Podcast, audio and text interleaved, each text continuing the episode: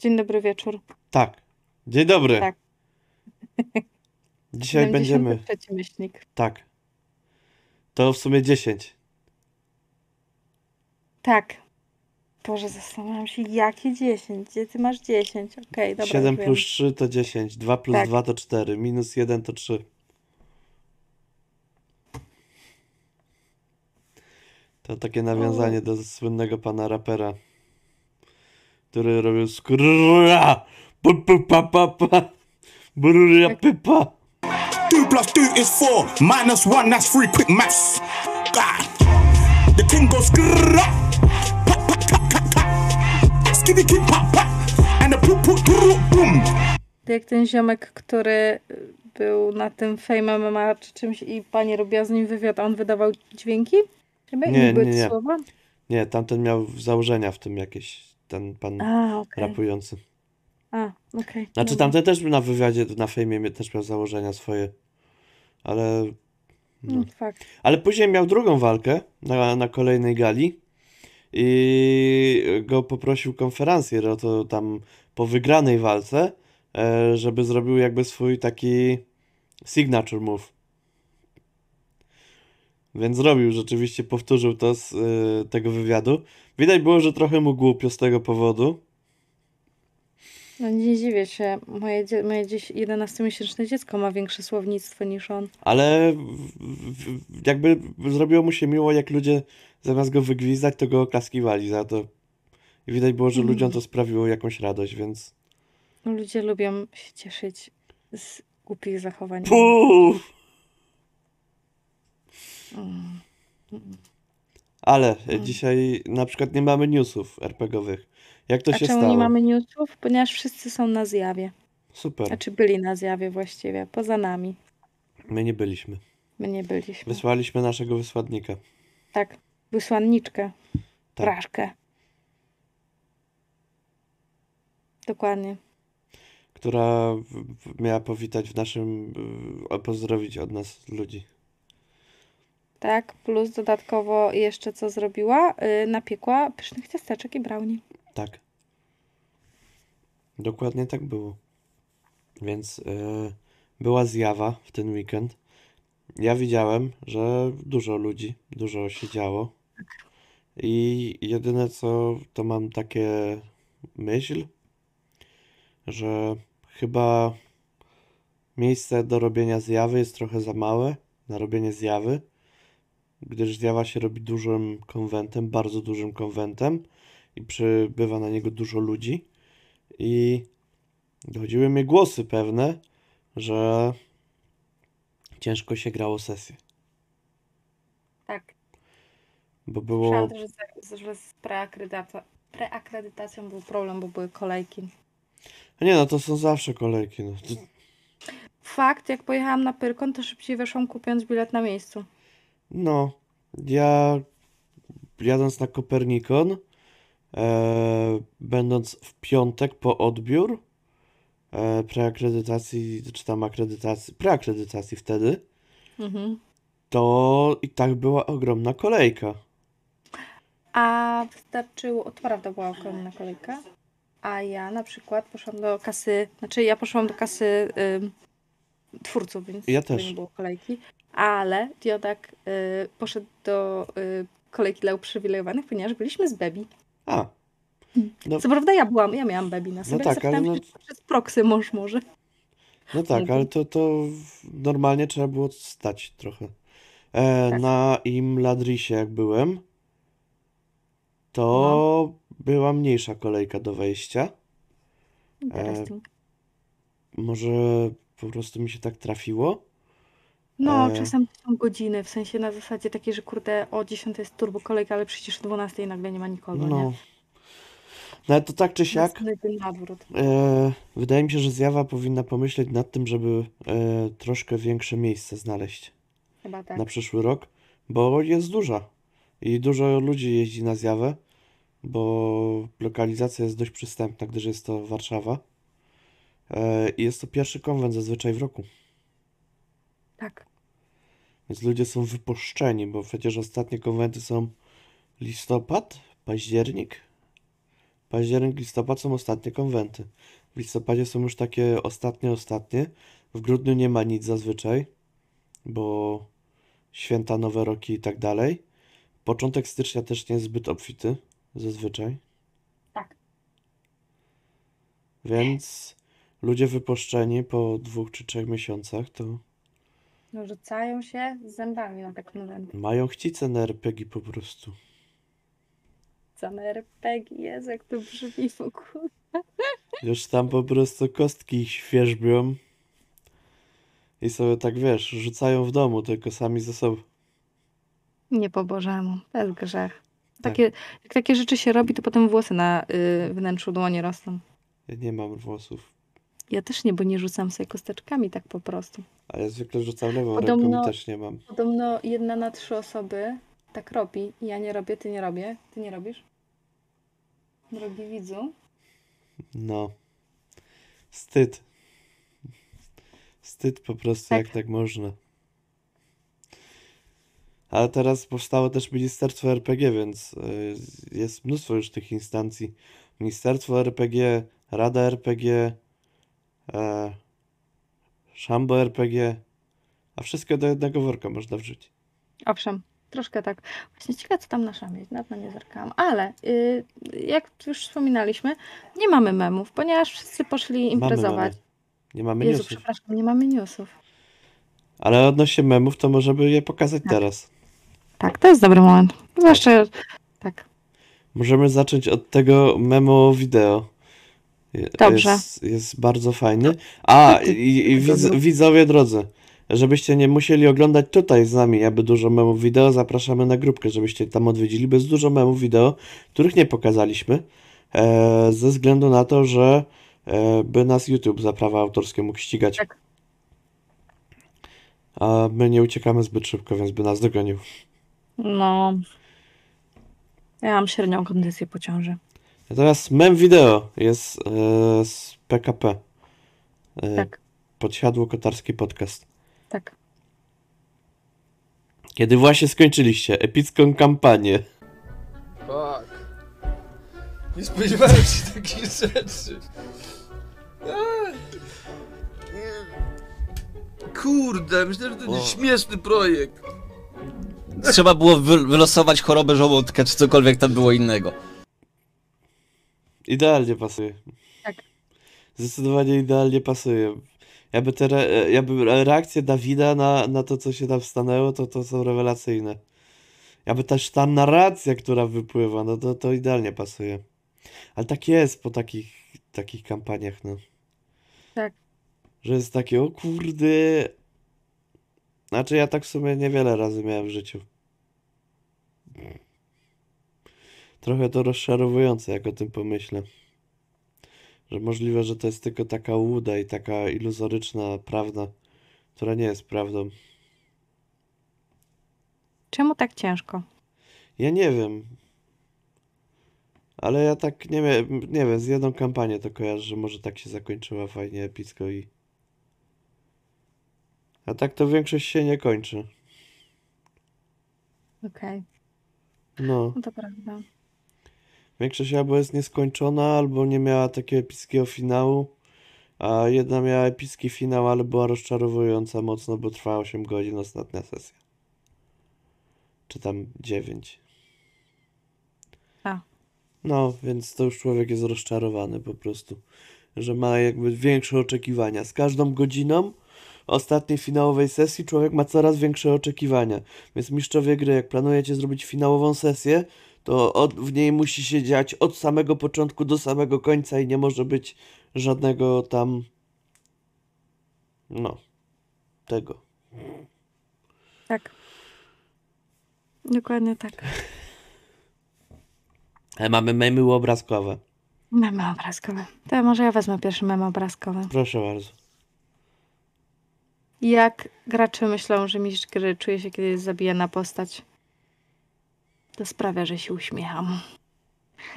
Jak naprawdę mistrz gry czuje się, kiedy musi zabić postać. Przepraszam, maleństwo? Kiedy ostatnio mia- skillowałeś postać gracza?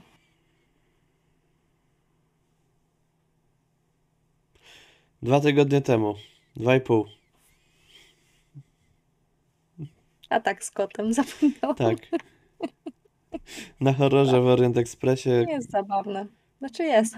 Na szczęście to było w krainie snów, więc badacz przeżył, śniący nie przeżył. Więc no. No cóż, te wrota są już dla niego na zawsze zamknięte.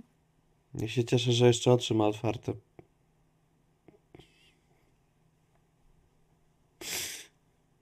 Jakby koty są drapieżnymi istotami, No zobacz, niebezpiecznymi. Pa, paki, paki, mały morderca. Paki drapieżny. No bo wiesz, tutaj wie, że jak cię by zginąć, to nie będzie już saszety. Już Mhm. puszki nikt nie otworzy. Do puszki trzeba mieć przeciwstawne kciuki. Palce. Owszem. Tak, No. przeciwstawne palce. Takie palce, które walczą ze sobą. A ty wiedziałeś, że one mają plecaczki? Nie. Nie, czekaj jak to było. Nie pamiętam. Dobra, nieważne. Jest rano, Tak. ja spałam dzisiaj 4 godziny. Ja trochę więcej. No, ale dwa i pół tygodnia temu. Ja jakby Tak. często nie zabijam postaci graczy, bo nie mam na to okazji. Eee, A potem oni są niemili dla kotka. czy, tak. Częściej doprowadzam postaci graczy do ruiny psychicznej. Dając im na przykład postać potencjalnie złego, który się okazuje być dobrym, a oni na przykład go zabijają. Albo dać postać potencjalnie dobrego, który się okazuje być złym, e, który jest ostatecznie lepszy niż ten główny zły. O nie, No. no nie. No, więc tak. Ale mamy następny mem. Owszem. E, on powstał na bazie naszej poprzedniej sesji z Warhammera, e, gdy Niziołek wyzwał na pojedynek rycerza bretońskiego. E, Urlykanie, kiedy usłyszą, że ktoś obraził Al-Ulryka. To jest Al-Urryk. To jest główny szef Urlykan. Taki A, papież. A, w sensie to jest tytuł. Tak, Tak. Okej. Tak jak u nas papież. Tak, Jezu, w ogóle to jest scena z pana Kleksa. tak, Marsz Wilków. To jest tak tak. sprytne. I ta piosenka, i to, jak one tam Wiesz wyły. kto, zrobił, wiesz, kto zrobił tę piosenkę? TSA nagrało tę piosenkę. To TSA wiem. nagrało piosenkę do bajki dla dzieci. To nie było dla dzieci. Ja się strasznie bałem tych wilków. Ja ich bardzo nie lubiłam. Ja zawsze jak była ta scena i to leciało, to ja miałem takie... O Jezusie. Ja do, Straszne. tej, ja do tej pory odczułam dyskomfort, jak to oglądam. I jest to takie, takie wycie ich i te Oj, tak. czerwone oczy się świecą. Tak. Jakby widać, No, że to są paskudne stroje, ale z drugiej strony równie dobrze to może być jakiś szalony kult, który się przebiera w wilki, myśli, że jest wilkami i na przykład robią masakryczne rzeczy. No, darmowy jest scenariusz nazew. No tak. Lecz, kolej, Czy sobie puściłam? Owszem. kolejny mem. Memik. Już biorę. Wreszcie, po, wreszcie go znalazłem. Po 15 latach. Swój prawdy. Nie ma nic złego w popełnianiu błędów jako mistrz gry. Prawda to. E, Yy, powiem tak. Nie ma nic złego w popełnianiu błędów, o ile zauważysz, że to jest błąd i powiesz, kurde, sorry, a nie na zasadzie ja mam ostatnie słowo. Ja tu rządzę, bo to jest mój stół, jak ci się nie podoba, to tam są drzwi. I zostaw kostki ze sobą. a to moje kostki. Nie obchodzi mnie to. Mm. No. Nie, ja na przykład nie lubię popełniać y, błędów jako mistrz gry. Jakby popełnianie błędu samo w sobie jest złe. To nie, bły- nie błędów Bo- jest słabych.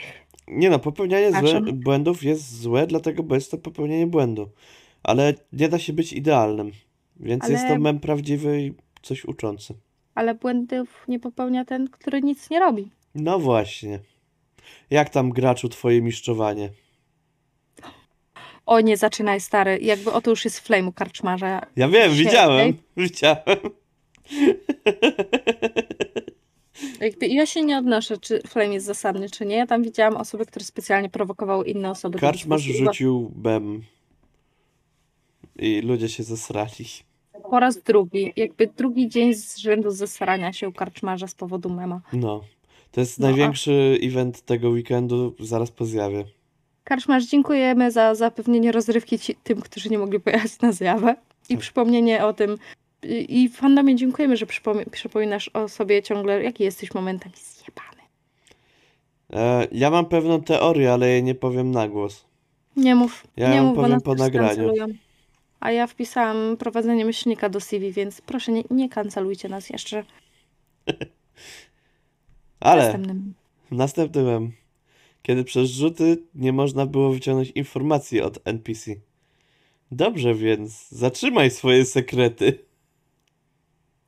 To mnie tak bardzo bawi. Ostatnio oglądałam ten film i jak to zobaczyłam, to sobie wyobraziłam, że właśnie gracz, który gra Frodę, mówi, dobra, y, Gandalf, to ja chcę rzucić na mm, plotkowanie, na gadanie, bo chcę wyciągnąć od niego informację. No nie udał ci się ten rzut. Y, Widzisz, że Gandalf bardzo jakby kluczy, nie chce ci powiedzieć. A ja to rozegram na spoko. Dobrze, dobrze, nie mów, nie mów, co tam wiesz. No i, ale z- widać, że ta ciekawość go zżerała, już, już widać tam.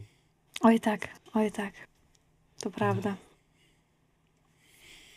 Następny mem jest taki bardzo prawdziwy. Kiedy grałeś sesję i gadałeś z graczami do drugiej w nocy i wstajesz rano do pracy pełen optymizmu. To, no, no to jest mój mem. to jest takie prawdziwe. To jest Lary z Pokemonów nowych. Tak. To jest, to jest dobre jakby pokazanie y, dorosłego, dorosłej osoby, która gra w Pokemony. Tak, tak. Lary jest mistrzem Pokemonów. Jest e, tam szefem sali jednej i jest też w Elite Four.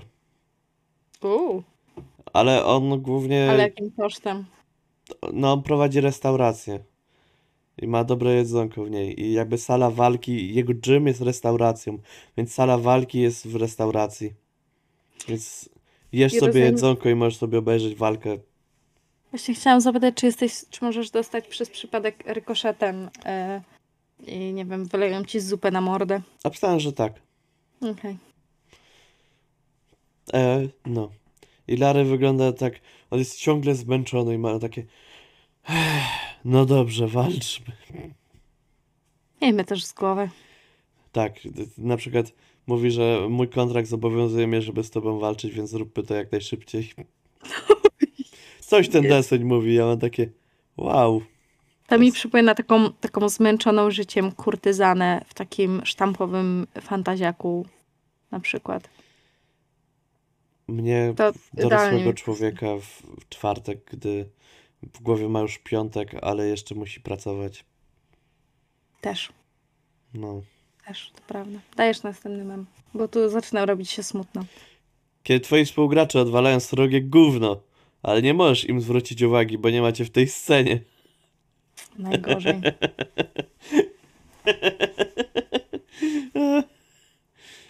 Autentycznie najgorzej. Kiedy jest, widzisz, że twoi gracze odwalają srogie gówno, a ty im jeszcze podszeptujesz głupoty i widzisz tego jednego gracza, którego nie ma w scenie i on już nie może. I on już umiera. On już, on już ma. Dla niego to już za dużo. Nie jestem ja... dumny z tego, że jako mistrz gry czasami podszeptuję głupoty, Nie jesteś? Naprawdę ale nie się dobrze z tym bawię. Nie jestem w stanie się powstrzymać przed tym. Ale gracze to, to już w ogóle całkiem. I ja, ja mam po prostu tą scenę, przynajmniej na każdej sesji, od trzech tygodni. No tak, Kitku, od trzech tygodni. Niemożliwe. Niemożliwe, wujku. Niemożliwe. Naprawdę. I jeszcze jest taki maleńki blepik. No. A jak teraz patrzy w tą kamerę, jakby wiedziała, co się dzieje, a nie wie, bo nie ma słuchawek. To jest mądre, kiciu. Ona wyczuwa. Ona wyczuwa. A następny mem. Drużyna, która myślała, że zaskoczyła mistrza gry. Mistrz gry od dawna przygotowany na to, co zrobili gracze. O, Tak, Mam ochotę jest- obejrzeć Zulandera przez te memy. obejrz. Dobry film. Znaczy ja już widziałem, ale mam ochotę znowu. No to właśnie jakby, no, No. to wiesz, że dobry film, Tak, ale- wiesz, że nic nie stracisz. To, to jest świetne, to jest świetne jak... Znaczy ja uwielbiam, jak gracze myślą, że, że mnie czymś zaskoczą, a ja mam takie... Albo mnie zaskoczycie... To znaczy są dwie opcje. Albo gracze mnie zaskoczą e, rzeczywiście i mnie zaskoczą czymś, bo e, na przykład nie przewidywałem tego w swoich najśmielszych snach, ale No. na sesji nie mam nic takiego zakłożenia, że czymś mnie mogą zaskoczyć. Albo mam w pełni założenia tego, co się stanie na sesji i gracze mnie, i gracze mnie zaskakują e, tym, że wybierają najbardziej logiczną rozwiązanie. Zaskakuje cię, że gracze wybierają logiczne rozwiązanie? Tak. Tak, ja na przykład sobie czasami rozpisuję, Niemożliwe, co mogą zrobić gracze potencjalnie. Cztery rzeczy. E, Niemożliwe. I jak wybierają pierwszą, to ja mam takie. Czyli mogę zakładać, że wybierzecie logiczne rozwiązanie na kolejnej sesji. I gracze na kolejnej sesji. I było tak dobrze, i co? I kotek jest wami zawiedziony. Ja już mam wtedy takie, okej, wracamy do normalności. I kotek jest zawiedziony. Ale mamy mem z niziołkiem. Tak. Kiedy pytacie niziołka, czy uważa, że jest lubiany za swoje pomysły w skali 1 do 10?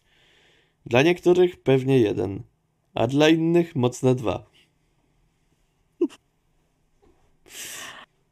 Ja tam lubię niziołki. Niziołki są spoko. Ja, ja bym tutaj powiedział tak odnośnie tego mema, że to nie jest tak, że, że możesz lubić Niziołka za jego pomysły.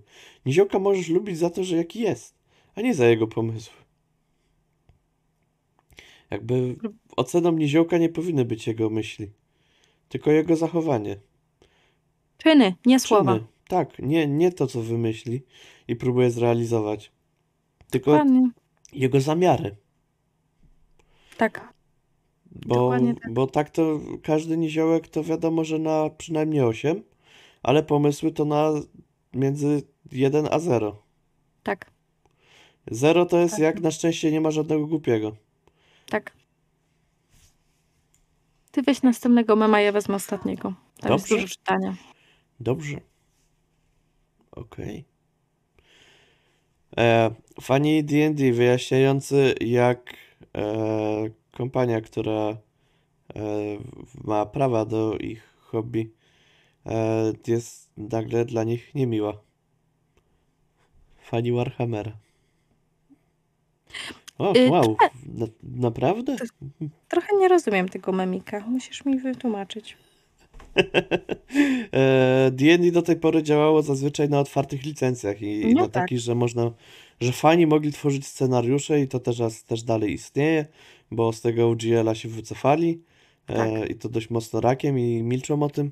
E, no i to, to jest mem z momentu jeszcze zanim się wycofali, jak jeszcze było widmo do tego, że się nie wycofają. I Mhm. wszyscy gracze dedekowi raczej mieli takie, o nie, dobrze, czemu się tak nade nami tutaj chcecie, żeśmy płacili za to, żebyśmy my dla was robili scenariusze, dodatkowe jakieś rzeczy, dodatkowe, czemu jesteście tacy niemili? Tymczasem fani Warhammera nie mają oficjalnych dodatków robionych przez fanów.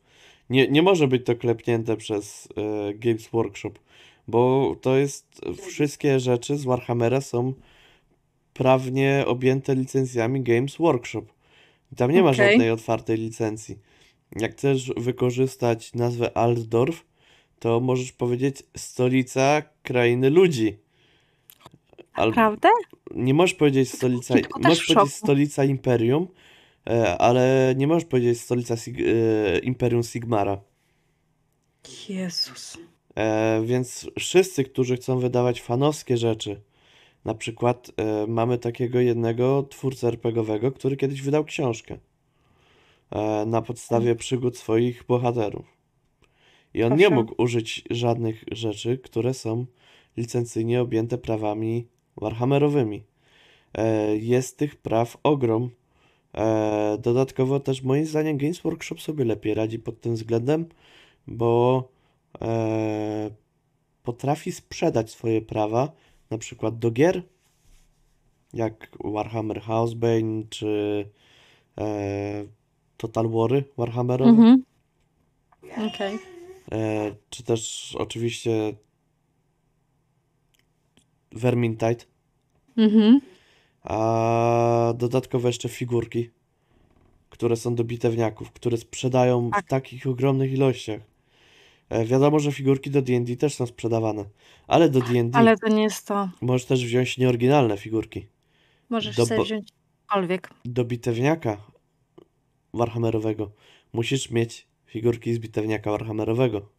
Tak. Jak chcesz grać z dużymi chłopcami, musisz mieć duże figurki. Owszem, to prawda. Jak chcesz się bawić na battle mapach podczas grania w RPG, to możesz wybrać D&D.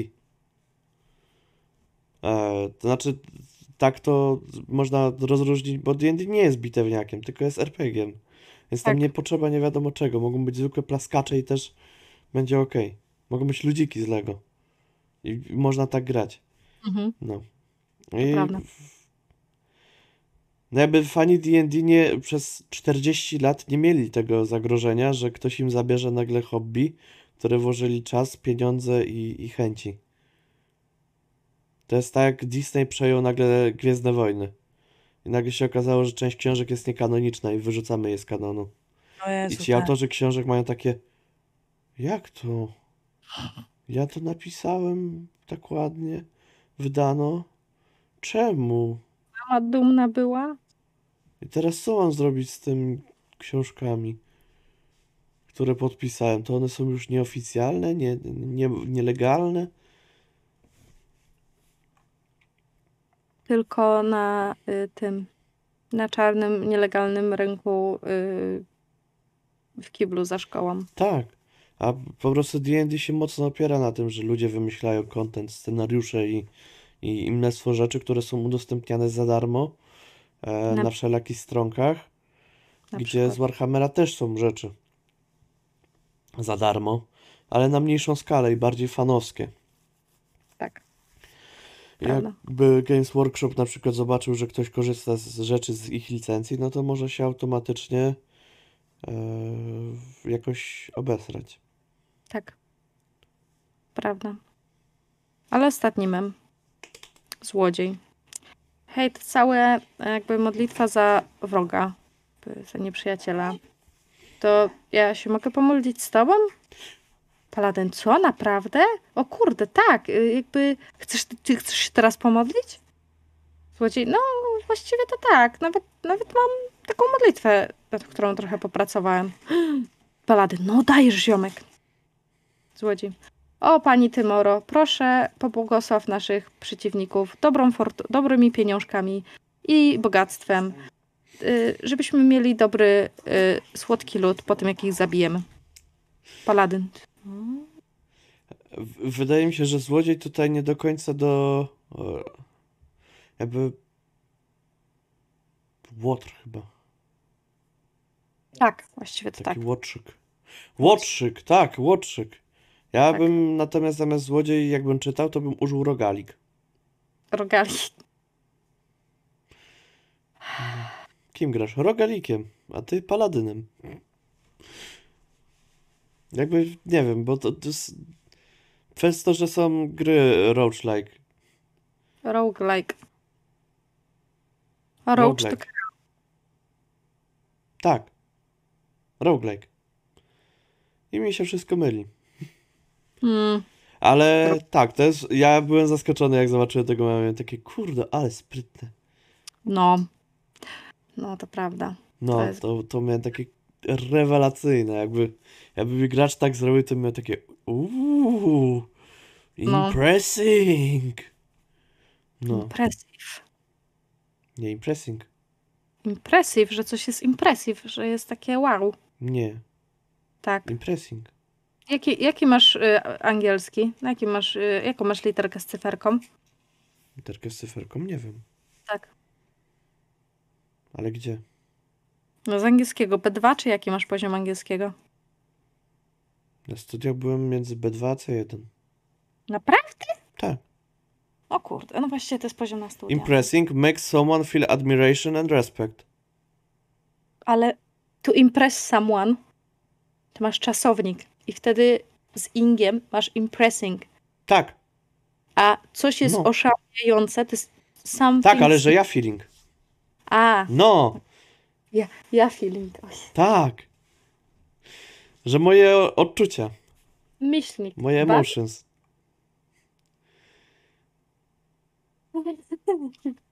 O to mi chodziło cały czas. Dobrze, Czyli dobrze było. No. Tak. Ja się nie dam tak łatwo oszukać. Odkąd mi kiedyś powiedziano, że nie ma takiego słowa jak wilgno. Znaczy, powiedziano mi inaczej. Że, że to jest. E, e, że to jest słowo, którego się już nie używa. Coś Tak. ten deseń. I przez dwa tygodnie tak myślałem i sprawdziłem i się używa. Tylko, że po prostu wśród starych ludzi. Okej. No. Więc, więc tak. Nie dam się tak łatwo nabrać na sztuczki RPGowców. Bo, bo wiem. E, o! Ale do się sztuczek RPGowców. To chciałem powiedzieć. e, Bo mam pomyślnik. Tak przejdę gładko. E, do pomyślnika. E, gdyż w pomyślniku mam taką myśl, gdyż ostatnio moi gracze e, odkryli, że coś gdzieś mogą mieć jeszcze jakieś informacje w miejscu, w którym byli wcześniej Mhm. i których nie odkryli. I mieli tam znajomego NPC'a, więc wysłali, e, zadzwonili do niego, za co musieli zapłacić dużo pieniędzy, ale mają Bogola w drużynie jednego, który płaci za takie rzeczy, jak dzwonienie ze Szwajcarii do Francji Kurwa, w latach dwudziestych ubiegłego wieku. Boże, razy 500. No. E, więc zadzwonili do niego, poprosili go o pomoc, żeby coś tam sprawdził dla nich. I on rzeczywiście dla nich to sprawdził. I wysłał im telegram. Na czym sprawa stoi. Stwierdzili, że dobra, poczekamy na drugi telegram e, i zobaczymy wtedy, co się stanie. I wysłał im drugi telegram i podjęli decyzję, dobra, pakujemy manele, wracamy tam, gdzie byliśmy, dlatego, że nie będziemy narażać mm, człowieka, NPC-a, na jak potencjalne krzywdy i szwank i nie będziemy jakby obarczać go tym, co my mamy zrobić. I ja miałem takie bardzo fajnie, bardzo dobrze, zarąbiście, świetnie, ekstra. Fenomenalnie. Tak. Dokładnie tak. Więc, więc miałem takie, nie no, naprawdę fajnie, fajnie, że to zrobiliście. Fajnie, że nie wysłaliście chłopa w miejsce, którego wy nie znacie i może by mu się coś stało. Może by umarł, a może by oszalał. Bo to jest ze Cthulhu. No tak. Znaczy w każdym innym RPG-u, wysyłając NPC-a gdzieś, gdzie by samemu się chciało nie iść, oznacza to, że on też może tam nie chcieć iść. I jeżeli my się obawiamy jakiegoś miejsca, jako bohaterowie graczy, czy to badacze, Mhm. czy bohaterowie graczy, czy rifterzy, e, czy wszelakie inne odmiany, jakby postaci graczy. Jeżeli my jako gracze nie chcemy tam puszczać naszych postaci, bo się boimy o to, co się z nimi stanie, i Mhm. puszczamy tam NPC-ów, to trochę tak, jakbyście rzucali chomikiem o ścianę. O Jezus, jakie porównanie straszne. No bo jest to po prostu. Jest to okrutne dla tych NPC-ów, Trochę tak. bo to nie ci NPC mają za zadanie to zrobić. To postaci powinny iść, zrobić i ogarnąć rzeczy. Dlatego, bo to jest ich przygoda i to jest ich zabawa. Prawda. Więc chciałem bardzo się pochwalić, że moi gracze tak zrobili. To, to się zgadza, że, że faktycznie to jest przecież jakby... To nie jest outsourcing. Nie. Znaczy, część rzeczy można. Są takie RPG, gdzie można. Na przykład, jak się gra w glinę, to na przykład się zleca, że no dobra, tutaj to do laboratorium idzie i tam technicy mają to sprawdzić. No tutaj ktoś ma to nam sprawdzić, kamery i GPS-y. Bo to są rzeczy, które nie wymagają ryzyka, a wymagają jakiejś specjalistycznej wiedzy. Ale co innego, gdy e, no nie wiem, chcecie zbadać nawiedzony dom i wysyłacie tam NPC. To nie róbcie tak. Bo ten mistrz gry przygotował ten nawiedzony dom pod wasze postaci. I prawdopodobnie, jeżeli nie jest e, ogromnym e, wre, wrednym człowiekiem, to te postaci mają szansę tam przeżyć, mają szansę coś odkryć, mają szansę coś zobaczyć. Jeżeli wyślecie tam NPC'a, połowę rzeczy, które wy moglibyście sprawdzić, on oleje. Prawdopodobnie. Mm. Albo umrze przywalony cegłówką, bo was by tam poszła czwórka i ktoś by mógł zauważyć, że ta cegłówka leci na tego biednego Boba, a jeden samotny NPC może tego nie zauważyć.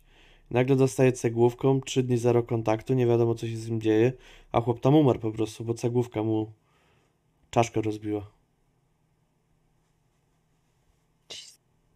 No tak. Jakby, Nie no, tak. no przygody nie są dla NPC-ów. No nie, to się zgadza. Przygody są dla graczy. Dla ich postaci. No. Natomiast e, pomyślnik był tak w środku tym razem. Tak. Bo teraz będziemy mieli rozmowę. Będziemy mieli wspaniałą e, i wyczerpującą rozmowę e, z Arturem Szmałą, autorem i e, głównym dowodzącym Dark Rabbit i autorem Herosów versus Horrorów. Więc zapraszamy. Cześć, cześć, witam Was serdecznie. Tak, to jest na pewno dla nas bardzo dobra wiadomość. Zresztą od samego początku obawialiśmy się po pierwsze, czy wszczelimy się w ogóle w jakiekolwiek chęci i zainteresowania mm, polskich graczy, a drugie, no wiecie, z Wikingami było łatwo, było o wiele łatwiej, tak, no bo motyw przewodni to Wikingowie, tak, i to już jest łatwiej. W kosmosie. E, w kosmosie, cybernetyczni wikingowie w kosmosie, więc tam e, samo to się sprzedaje. Mm, a jak się obudziłem pewnego dnia rano po ich tam dobrym ufundowaniu, to siedziałem tak i myślałem sobie, no i dobra, i co? I czy to już jest koniec, tak? Mojej super fantazji, wyobraźni i pomysłów? No i tak zostałem z tym smutnym przeświadczeniem, co mnie gryzło no, przez kilka tygodni. Aż obudziłem się pięknego ranka i stwierdziłem, o Boże, o Boże, mam to, czekaj, czekaj, czy to na pewno jest dobry pomysł? Mam taki pomysł. Zadzwoniłem do chłopaków z branży, różnych i takich, których e, znam i których tylko mam kontakty i tak mówię, słuchajcie, wiecie, mam taki pomysł. A może gdyby tak, wiecie, mieć RPG, w którym motywem przewodnim jest to, że możesz nastukać Ktulu, tak wiesz, nastukać. Tak każdy, no kurczę, nie ma niczego takiego, chyba to fajne. Ja mówię, okej, okej. No i tak to się urodziło, prawda? Dosłownie obudziłem się rano i pomyślałem, o kurde, to jest chyba to. Czyli, Tak, tak. czyli to jest autorski system, nie imprint tam y, zachodni. Proszę? Za, y, jakby autorski system, nie imprint. Tak. Y. Staram się myśleć y, o tym, mm, że fajnie byłoby być twórcą, który daje ludziom jakieś fajne gry, które nie są stricte kopią innych gier, które wyszły na zachodzie, albo po prostu nie wydaje czyichś gier, tak? No, mm, wiadomo, mógłbym pójść drogą e, Black Monka, e, poszukać jakichś fajnych licencji, na pewno coś jeszcze wolnego na rynku, ale to, to, nas, to mnie w ogóle nie kręci, ani w ogóle nie, nie jest to kierunek, w którym chciałbym, żeby, mm, żeby moje życie się kręciło i, i formowało.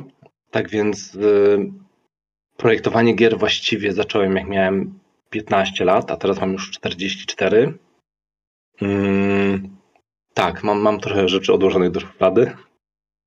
I, I tak naprawdę dopiero jakieś 7 lat temu postanowiłem, że Midgard to jest e, rzeczywiście jakiś taki przełom i że zostałem troszeczkę przygwałcony przez znajomych i rodzinę do tego, żeby jakoś to sfinalizować.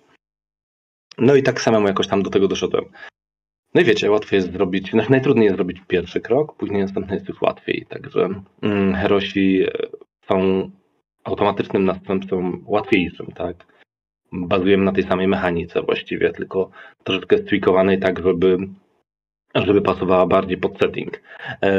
Mamy sprawdzonych autorów, z którymi możemy napisać, e, zrobić coś fajnego. Mamy przetestowany zespół. E, mamy fantastycznych ludzi, którzy są zaangażowani w ten projekt całym sercem i duszą i, i wiem, że stworzą najlepszą wersję tej gry, jaką jesteśmy my w stanie stworzyć. I to jest już e, coś, co dzięki Midgardowi mamy, mamy taką możliwość i, i takie opcje.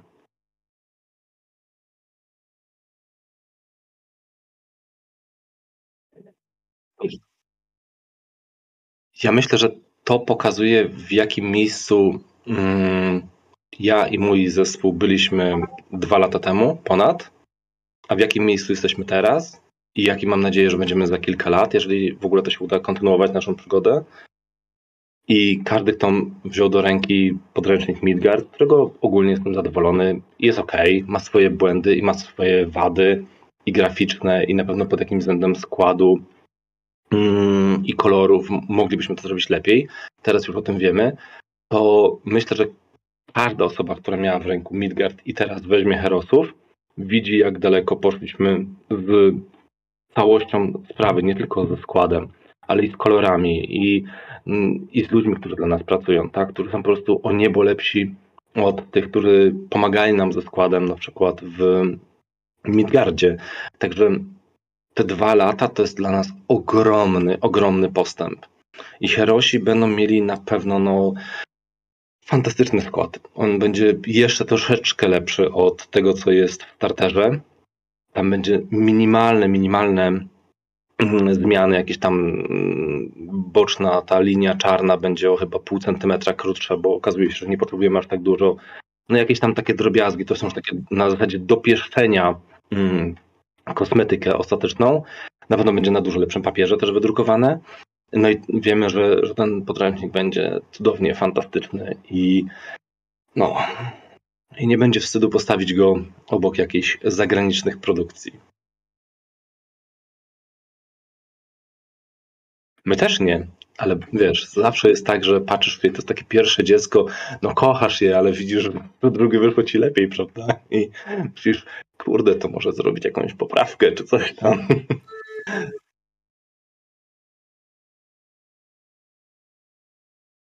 Ja myślę, że w przypadku Herosów nasze podstawowe założenie było takie, żeby tworzyć RPG, który rzeczywiście wygląda i na pierwszy rzut oka daje taki sygnał, ok, to jest komiks, prawda? W ręku mamy, mamy komiks, więc ym, jakaś postać z dymkiem, tak? Nasz Klulu, y, który tam wprowadza i jakieś przerywniki i te wszystkie dodatki typu tam issue one, y, w tym, w tym wydaniu coś tam dużo, dużo pracy włożyliśmy w to, żeby, żeby to naprawdę przełożyć tak, jakby komiks mógł wyglądać jako RPG. Dużo, dużo czasu. Fajnymi artystami zresztą. Także.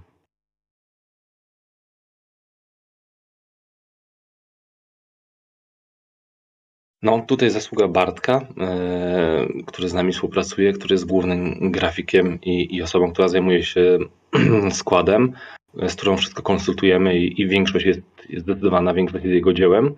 I właśnie Klulu, czyli nasz narrator e, monster przyjazny, jest jego pomysłem i właśnie powiedział, ok, a gdyby tak zrobić, wiesz, ktulacza, który podpowiada, takiego tweet ktulacza. No i wyszło mu fantastycznie, także a staramy się dawać właśnie naszym, nasz, naszym osobom dosyć swob dużą swobodę, tak, żeby tworzyli rzeczywiście coś e, e, z serduszka.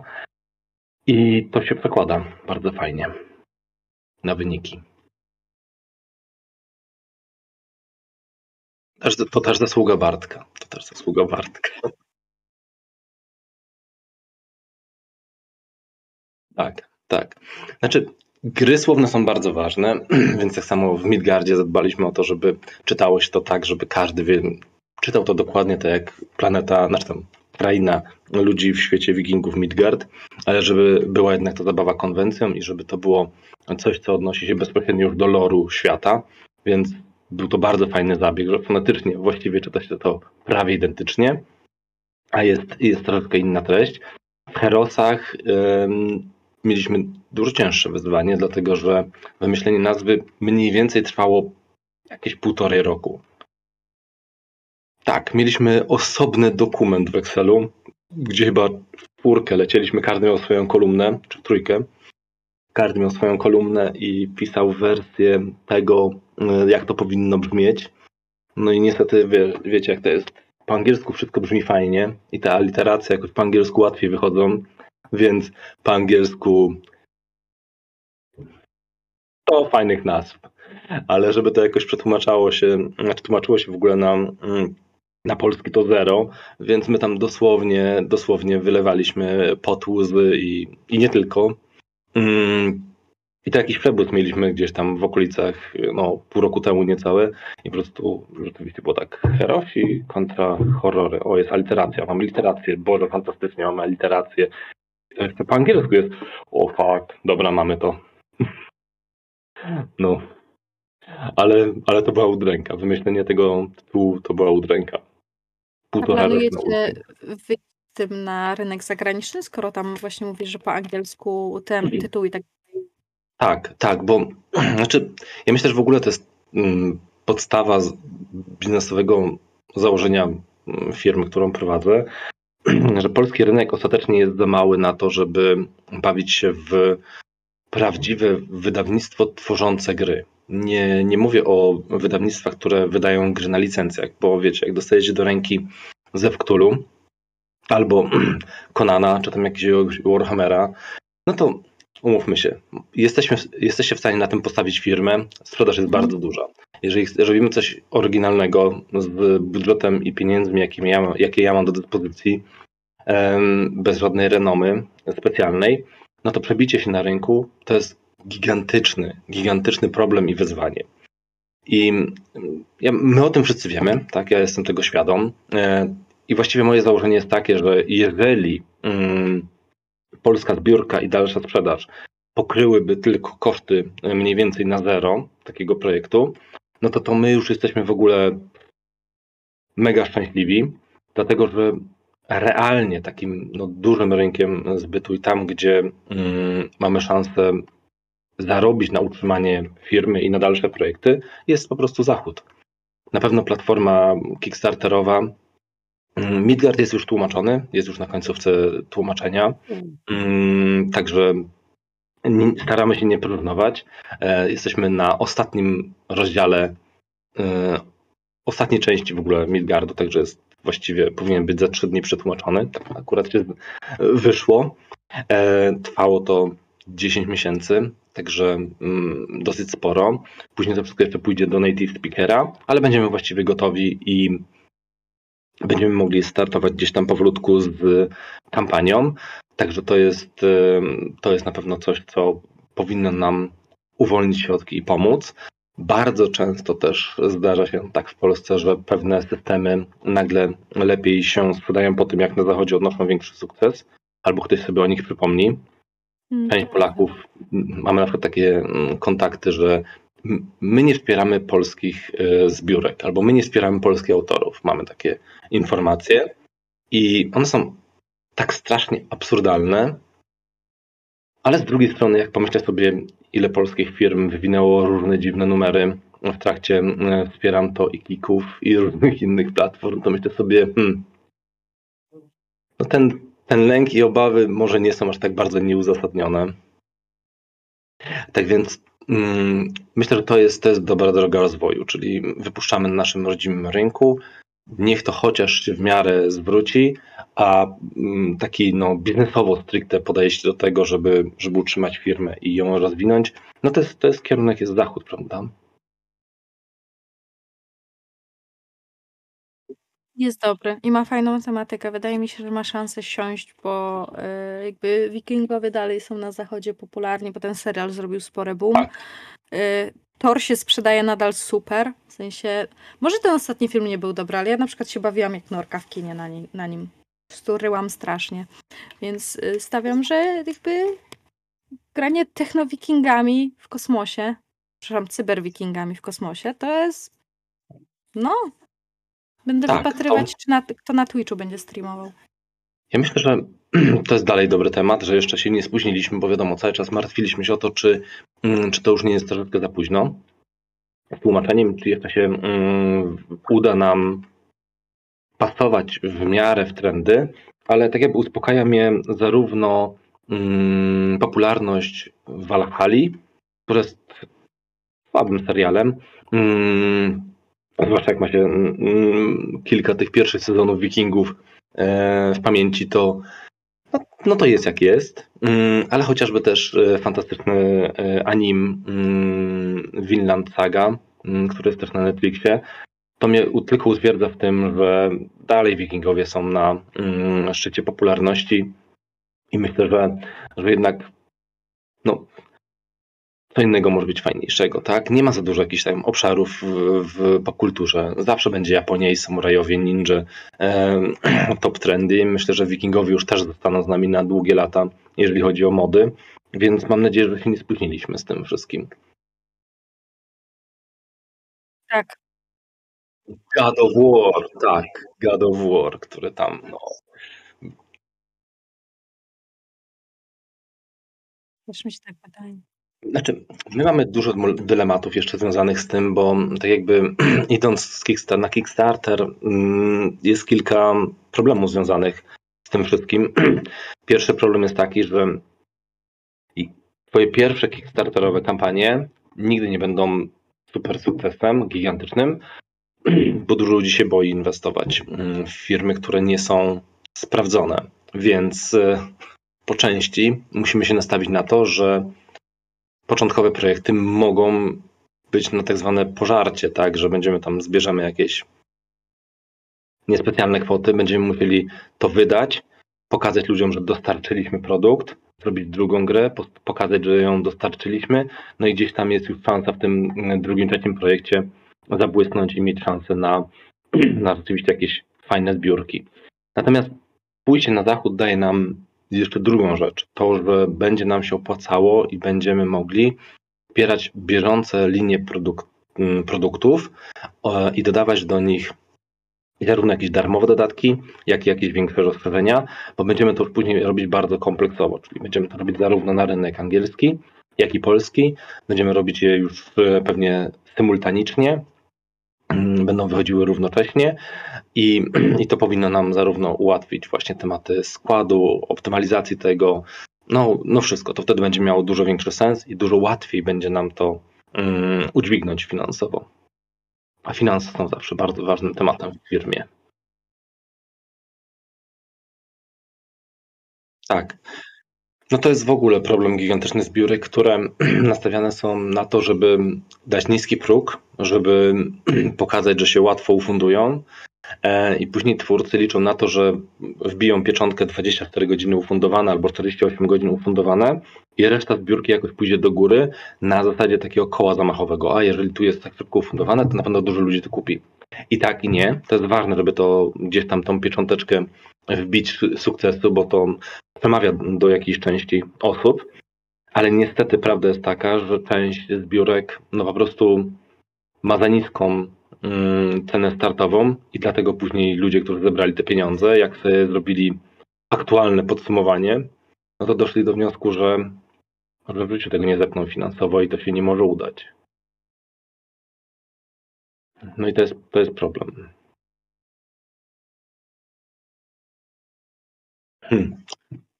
Moi koledzy, którzy są dobrzy w techlowski, czyli e, robienie mm, logotypów i, mm, i całej zabawy nazwami. Po pierwsze, mm, ważne, żeby gdzieś tam była literka R w tych nazwach, w angielsku, po angielsku tam to się fajnie czyta i te słowa są takie lepiej intonowane i, i, i ta literka R jest, jest, jest fajna. Także wszystkie jakieś tam Midgard, tak, e, Dark, to wszystko jest e, fajnie czytane i, i fajnie to brzmi. Mm, To jest pierwsza rzecz. Druga rzecz, śmieszne, ale prawdziwe, bardzo dużo firm zakładane jest wokół zwierzątek, tak? Czyli mm, mamy Lucky Duck Games, Fox Games e, i tak dalej, i tak dalej. Jest tego masa. I dlaczego tak to działa? Dlatego, że ludzie lubią zwierzęta, dzieciaki lubią zwierzęta, od razu im się to jakoś z czymś e, fajnym kojarzy. No i wiecie, no, królik był wolny, dobra nazwa, to stwierdziliśmy, że jak zrobimy, jak zrobimy Dark Rabbita, który będzie jakimś tam takim bardzo dalekim e, oczkiem puszczonym do, do Playboya króliczka, tylko tym razem będzie mrocznym królikiem, to, to, to będzie fajne, prawda? I, I będzie fajną zabawą konwencji. Może troszeczkę pokazane, że te nasze gry są może nie tylko dla, e, znaczy nie dla dzieci, ale tylko troszeczkę mm, bardziej dorosłych odbiorców. No i tyle. Tam to po prostu, wiecie, wyszło tak, że, że dało się to zrobić. Fajna nazwa, fajnie brzmiąca, mm, fajny logotyp, który się wpisuje w jakąś taką prostotę też, czyli dajesz dwoje uszu i skrzywione oczy i wszyscy już wszystko wiedzą, także to chyba, to chyba ten, ale ja nie jestem ekspertem w tworzeniu logotypów ani, ani brandów, wymyślam jakieś nazwy, e, natomiast no, nie jestem w tym ekspertem. Dark Rabbit to nie moja zasługa. No i to jest, i to, to znaczy, że osoby, które tym się zajmowały, spełniły swoje zadanie w, na piątkę z plusem.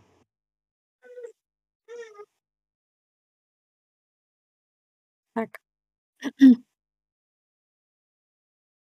Króliczki są super. No właśnie. Króliczki są super. Nawet te mroczne. Nie, te mroczne są jeszcze lepsze. Mhm. Kurde, to jest dobre skojarzenie. Faktycznie. No. Ale tam to chyba byłby Killer Rabbit. No. A to znowu konotacja słów taka, e, nie bardzo, no. no. Szału nie ma. Jasne.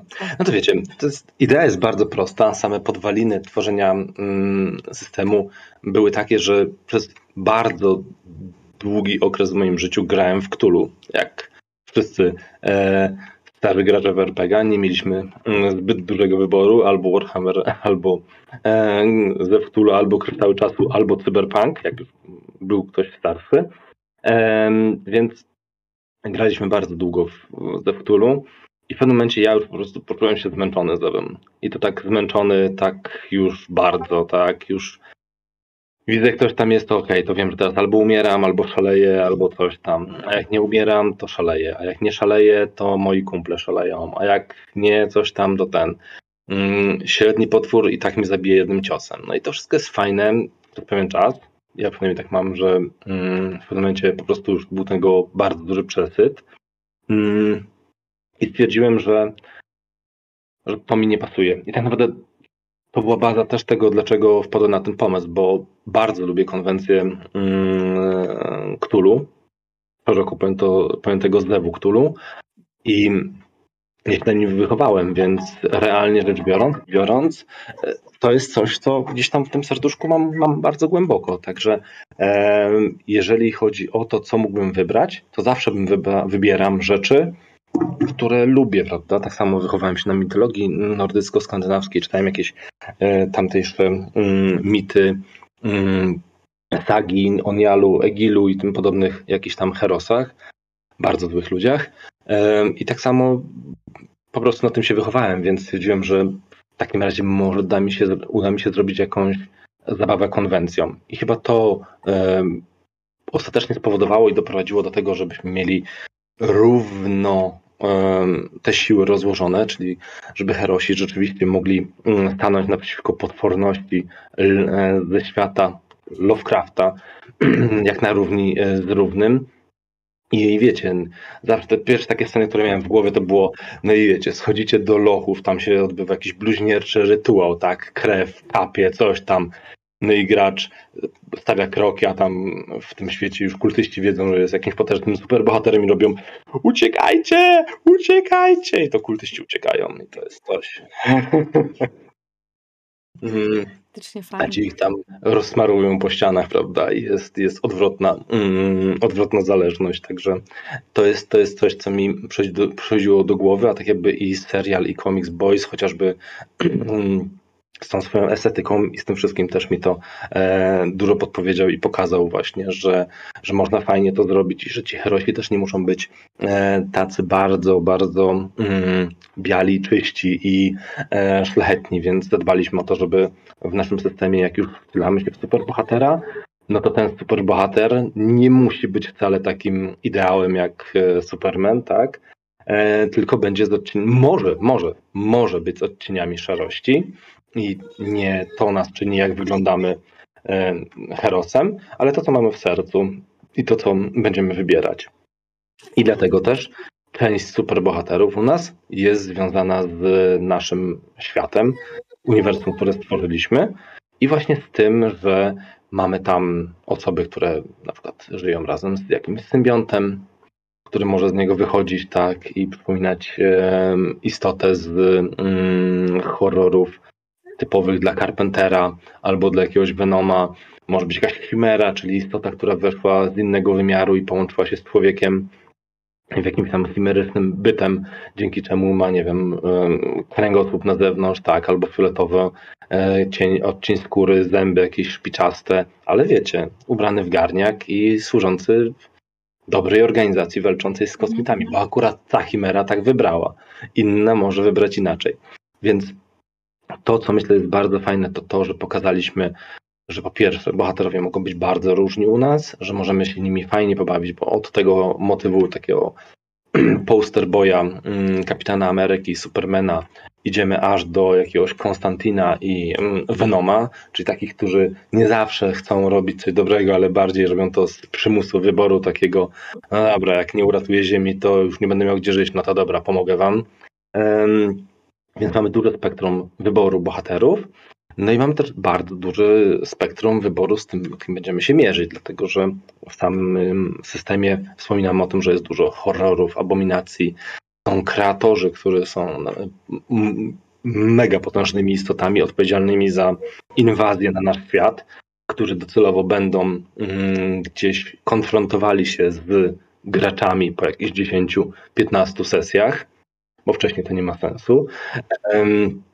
Więc jest duże, duże spektrum e, z tym związane. Mamy kultystów, mamy e, różnego rodzaju mm, ludzi, którzy zdradzili lub zwariowali i przeszli na, na złą stronę, także będziemy mieli też motywy zdrady wewnątrz organizacji, szpiegostwa, tak, jakichś mentorów, którzy przeszli na złą stronę i teraz nie wiadomo co z nim zrobić, tak, czy próbować ratować, czy zabić na miejscu dużo, dużo rzeczy, które są związane z właśnie dylematami, dylematami moralnymi, co zrobić w trudnych sytuacjach oraz zadbaliśmy o to, żeby to się wszystko działo w XXI wieku, czyli też ważnym aspektem jest media i to, jak jesteśmy e, widziani m, przez ludzi. Wszystko się nagrywa na telefony, tak, nikt już nie jest bezimienny.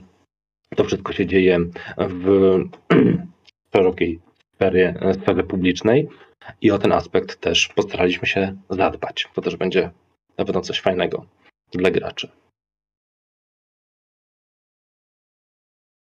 Cieszę się.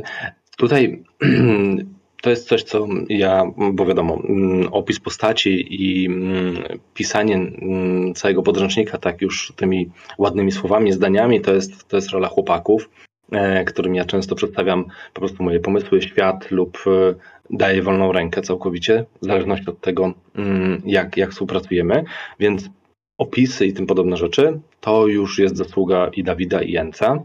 Natomiast jeżeli chodzi o mechanikę, no to tutaj ja z grupami takimi testowymi z Bielska właściwie półtorej roku stworzyliśmy 10 archetypów postaci i naszym celem było to, żeby każda klasa postaci była bardzo różna i żeby każdy gracz, który decyduje się na granie konkretnym e, bohaterem, miał inny feeling z, roz, z rozgrywki. I e, żeby to się udało, to zaplanowaliśmy sobie to w ten sposób, że w przeciwieństwie do Midgardu, gdzie było mm, tak, że właściwie każdy mógł korzystać z różnych trzepów, miał ogólne dostępne zdolności i można było sobie każdą postać zrobić, czy on był berserkerem, czy wikingiem, z podobnymi innymi klockami, które układały i dawały jakąś tam wariację. Tutaj stwierdziliśmy, że esencją mm, grania w superbohaterów nie jest taki totalny miszmasz, tylko mm, rozpoznawalne archetypy, które będą dla ludzi fajne, intuicyjne i którymi będą mogli się fajnie pobawić. I to wyszło nam przy samych początkowych testach Herosów, gdzie mieliśmy na początku jeszcze rozpisane to tak bardzo, bardzo ogólnie i nie, nie do końca wiedzieliśmy, w którą stronę mm, mieliśmy iść. I wszystkie osoby, które przychodziły na te testowe sesje, e, to właściwie tak w 90, dobra, może nie wszystkie, 95% mówiły, ok, dobra, to tutaj jest e, Herosi, aha, Herosi, dobra, to ja chcę zagrać Flashem. Okej, a, a ja chcę zagrać tam Spider-Manem, a ja chcę Hulkiem. I tam wymieniali, co im się podoba. I bardzo szybko zorientowaliśmy się, że gracze wcale nie dążą, przynajmniej ci wszyscy testowi, do tego, żeby mieć coś ułożone przez siebie od początku do końca, wybrane jednej z 500 zalet plus jedną inną z 700 zalet, tak jak na przykład jest Mutant and Mastermind, tylko gracze wolą mieć template'y, w których mówią, ok, to jeżeli ja będę mógł grać e, speedsterem, mm, który będzie ala Flash, no to wybieram sobie tą postać i ta postać do tego mnie doprowadzi i będę mógł się w ten sposób bawić. A jeżeli chcę mieć archetyp tam jakiegoś innego mutanta, no to wybieram sobie mutanta, żeby, żeby było ten. A jeżeli chcę Mhm. grać jakimś psionikiem, no to biorę sobie template psionika.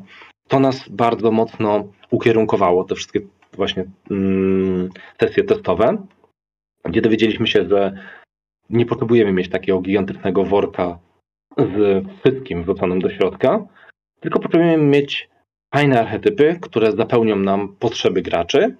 Częściowo będą to archetypy, które są stricte inspiracją DC i Marvela. Natomiast druga połowa to muszą być archetypy, które troszeczkę spełniają oczekiwania jakichś tam delikatnych konotacji ze znanymi uniwersami, ale one będą reprezentowały nasze uniwersum. I mniej więcej tak jest pół na pół.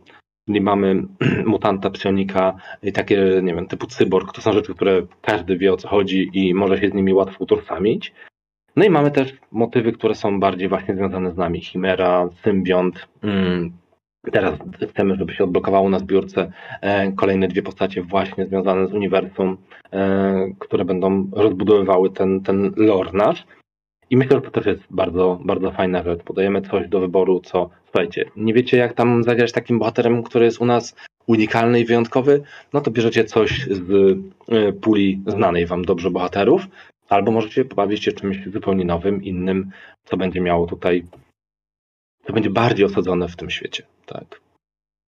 No skoro jakby jesteśmy przy progach, w sensie tych dodatkowych, Mhm. to właśnie sobie zerkam na te 65, 75, 85 tysięcy. No i muszę przyznać, że to są bardzo fajne i sensowne progi. Bo my nieraz z żuławiem, znaczy nieraz, my praktycznie każdą zbiórkę sobie pod, pod różnymi kątami omawiamy i przede wszystkim właśnie co jest zaoferowane w progach dodatkowych, jak to wygląda wizualnie, czy jest czytelne. No i często z tymi progami jest takie o, Tak, scenariusze. O coś tam. I masz takie.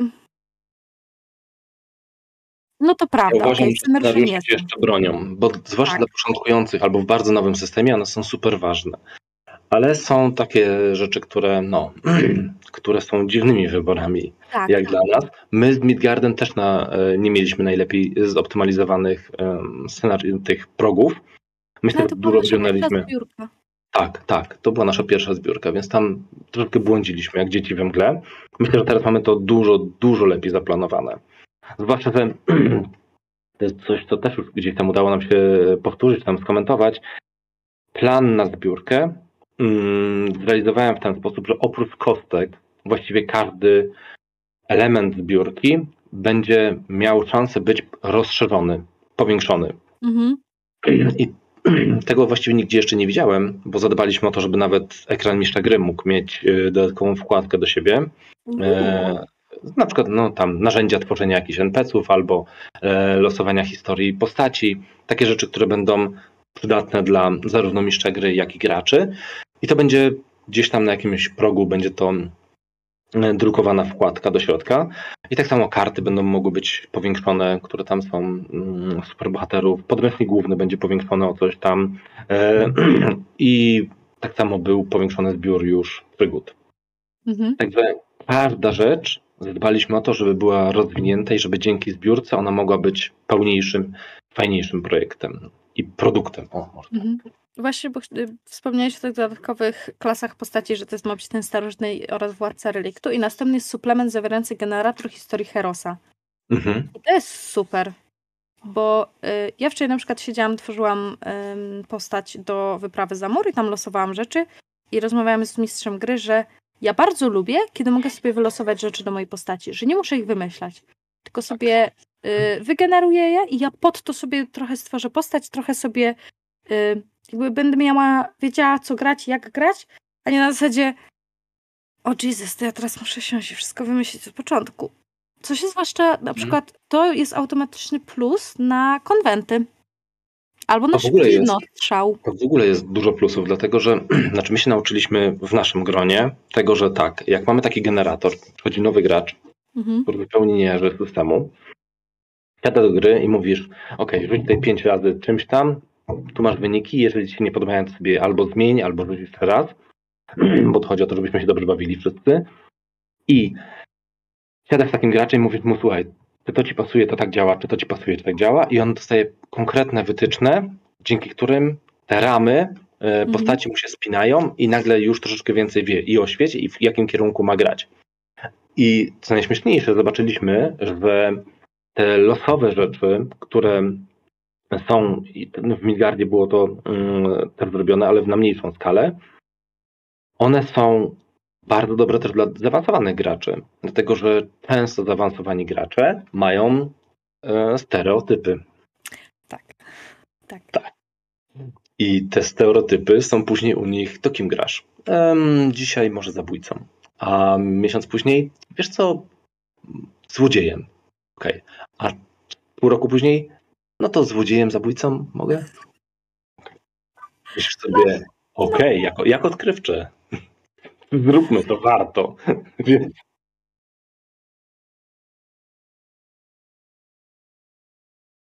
Każdy z nas tak grał. I każdy miał takiego gracza. nie oszukujmy się.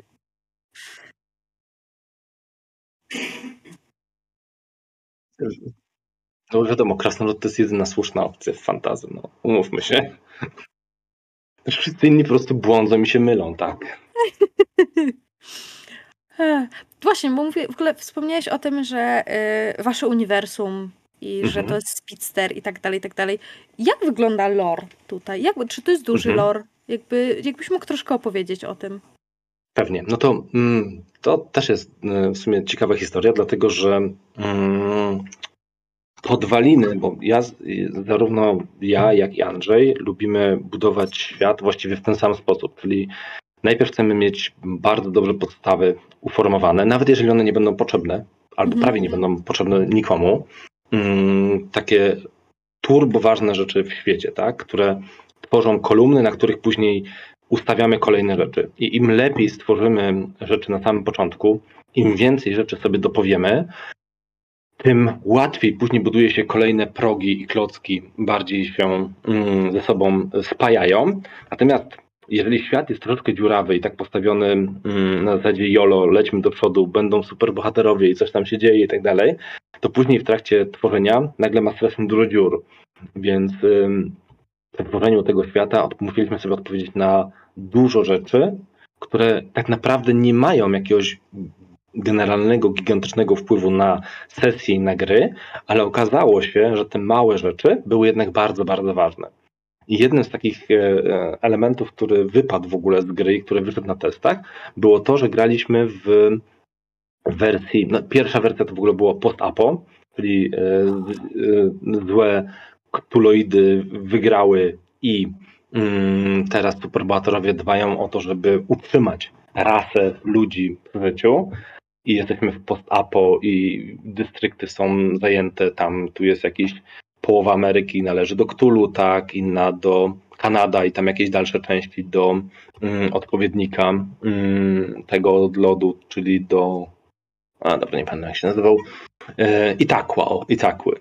Mm, i, mm, I cały lore był tak jakby kierunkowany w, w ten sposób, ale na testach wyszło, że część graczy zaczęła zadawać pytanie, ok, ja gram superbohaterem, który nie dał rady obronić ludzkości przed tym zniszczeniem i właściwie Mhm. ludzkość już przegrała i superbohaterowie przegrali.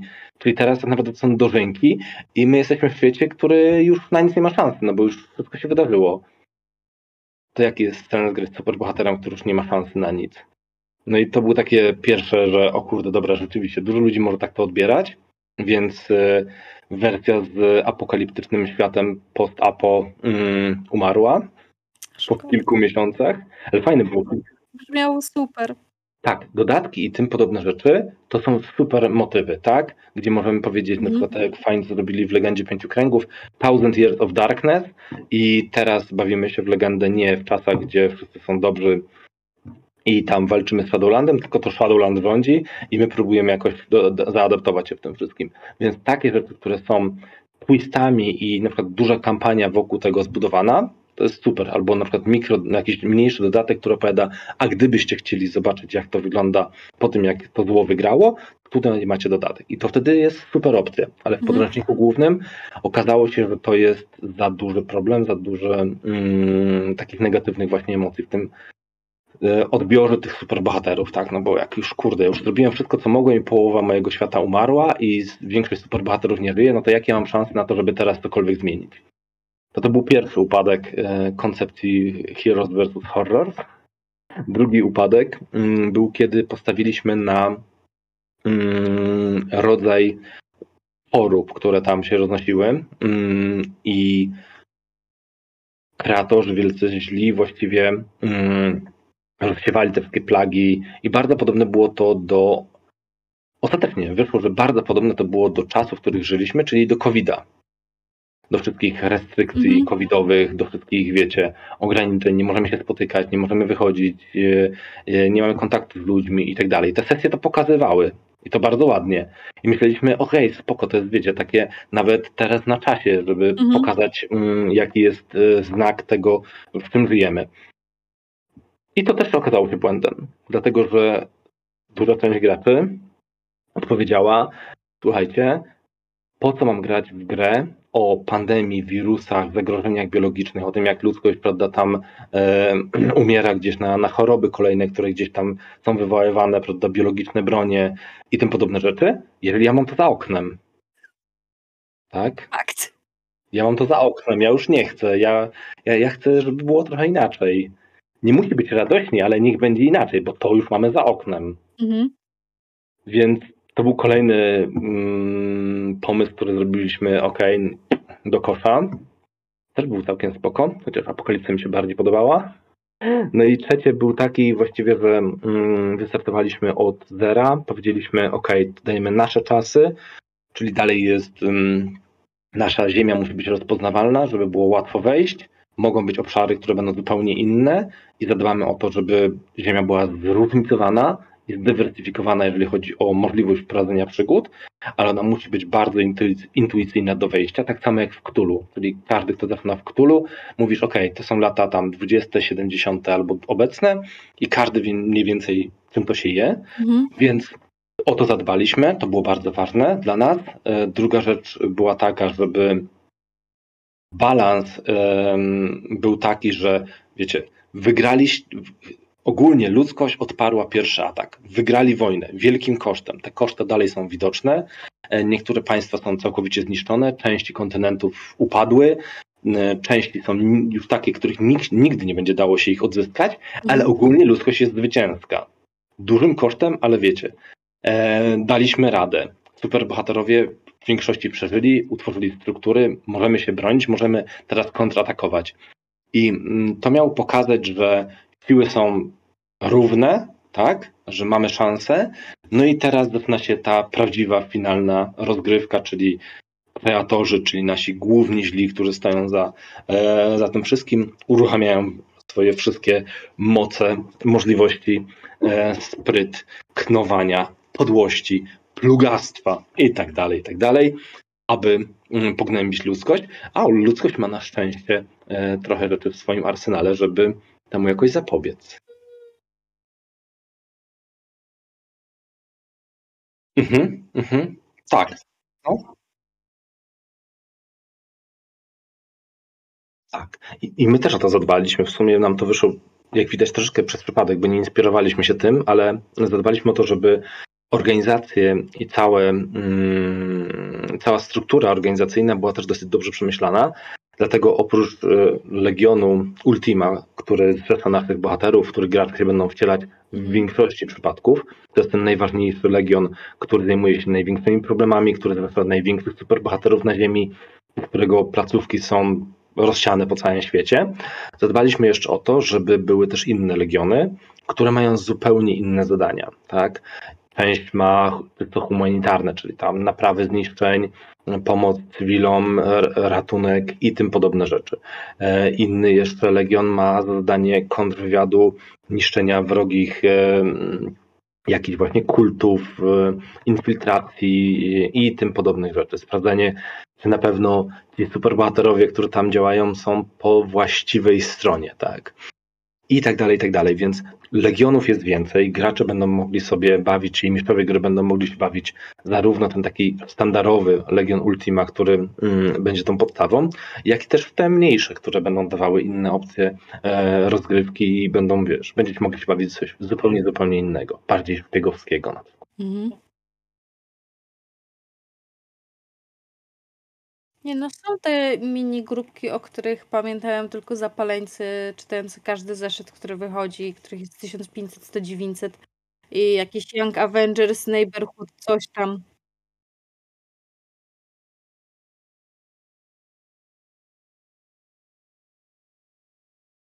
Tak, to jest też jedna, jedna z rzeczy.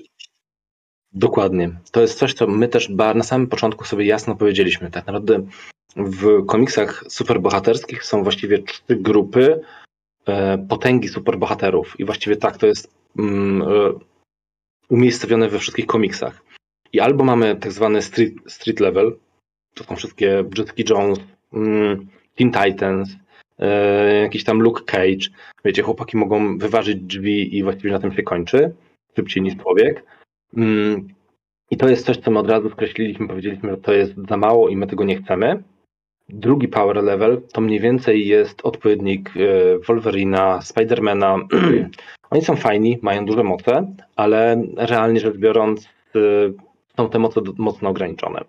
I trzeci level to jest level typu Wonder Woman, Flash, e, Superman, mm, co tam jeszcze? Profesor X, tak, już tam na tym full wypasie. To są postacie, które są właściwie bogami, którzy mogą zrobić prawie wszystko i każdy ich konflikt, każda ich przygoda to jest na zasadzie słuchaj, tym razem, chyba w tym roku 73, ale tym razem znowu Ziemia jest zagrożona. Ona umrze, jak ty nie pomożesz. I to też skreśliliśmy od razu, dlatego że mm, większość wyborów moralnych i mm, rzeczy, które tam się dzieją, są bardzo, bardzo trywialne, a poza tym ich moce powodują, że no wiecie, im można już tylko rzucać jakichś innych bogów, tak, pod koła i cała tam, cała to starcie z jakimiś rzeczami kultystów czy czymkolwiek innym w ogóle nie ma najmniejszego sensu.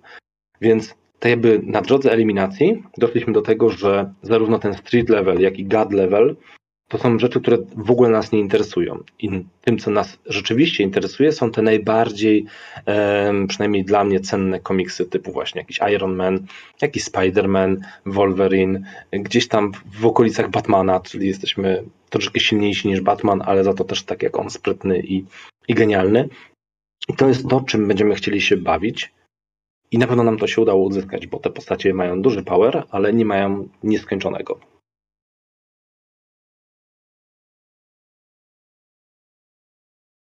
Dokładnie. Wiadomo, znaczy zawsze najciekawszy jest rozwój bohatera i to, jak dochodzi do mm, tej super sławy czy tam super potęgi, a nie już etap super potęgi, bo on już zazwyczaj najczęściej jest po prostu nudny. Bardzo ciężko się zarządza gigantyczną potęgą.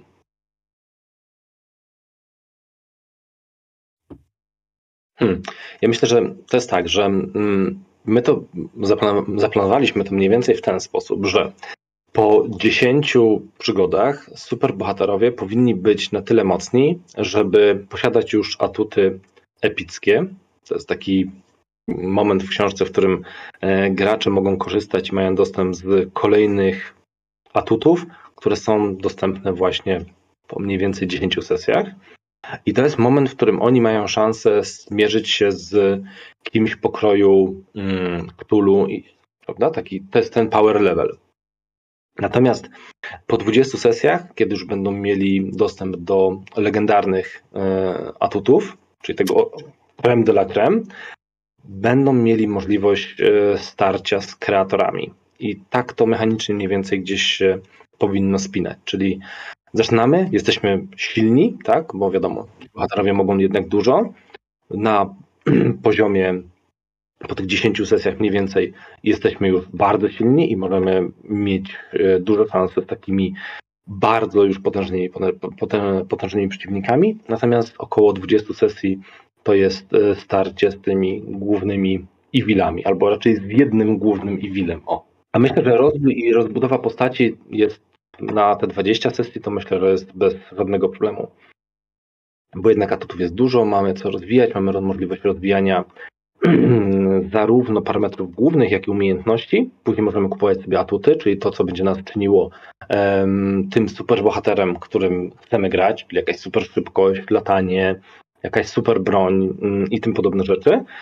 I to, co najważniejsze, bo to też bardzo fajnie udało nam się zaprojektować, to wszystkie przedmioty, artefakty, bronie, pancerze, wszystko to też jest kupowane u nas za punkty doświadczenia.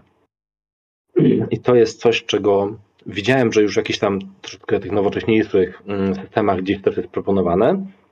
My zdecydowaliśmy się na to z jednego prostego względu, dlatego że świecie superbohaterów nie do końca wyobrażaliśmy sobie tego, że oni muszą się martwić po pierwsze o pieniądze, e, kiedy są celebrytami czasami znanymi na cały świat.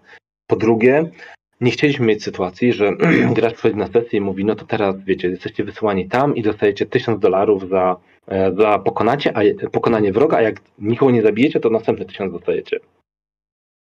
To było takie naprawdę i później na pewno znajdzie się połowa graczy, którzy powiedzą, ale tylko 1000 dolarów za uratowanie tych ludzi tam w tym mieście, i tak sobie pomyśleliśmy, no dobra, to jest bardzo zła droga, więc musimy uciąć w ogóle całe pieniądze, żeby w ogóle nie było nich żadnej dyskusji, żeby to w ogóle nie przychodziło od graczom do myśli.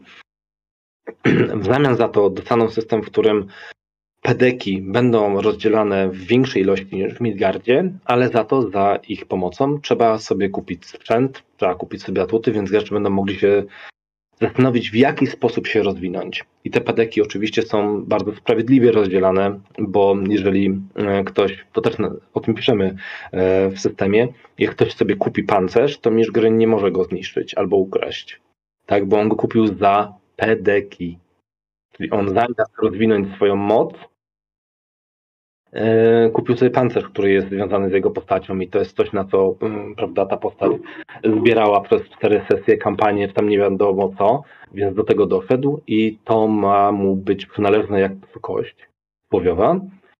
Oczywiście mistrz gry może tym się bawić, czyli może mu zepsuć na jedną sesję, ale następnej zaraz powinien dać opcję e, naprawienia chociażby czegoś mhm. takiego. Ale realnie rzecz biorąc, to jest na tej samej zasadzie jak możecie powiedzieć bohaterowi, że teraz nie wiem, jest po wypadku i jest zablokowany na jedną sesję i nie może używać jakiejś tam czegoś, tak, żeby to było fajne fabularnie i żeby była jakaś um, nutka czegoś nowego. Tak samo można zrobić coś tam z właśnie pancerzem bronią, ale docelowo to są rzeczy, które mają towarzyszyć bohaterom tak jak już atuty i wykupione parametry, czyli w nieoderwalny sposób ostatecznie.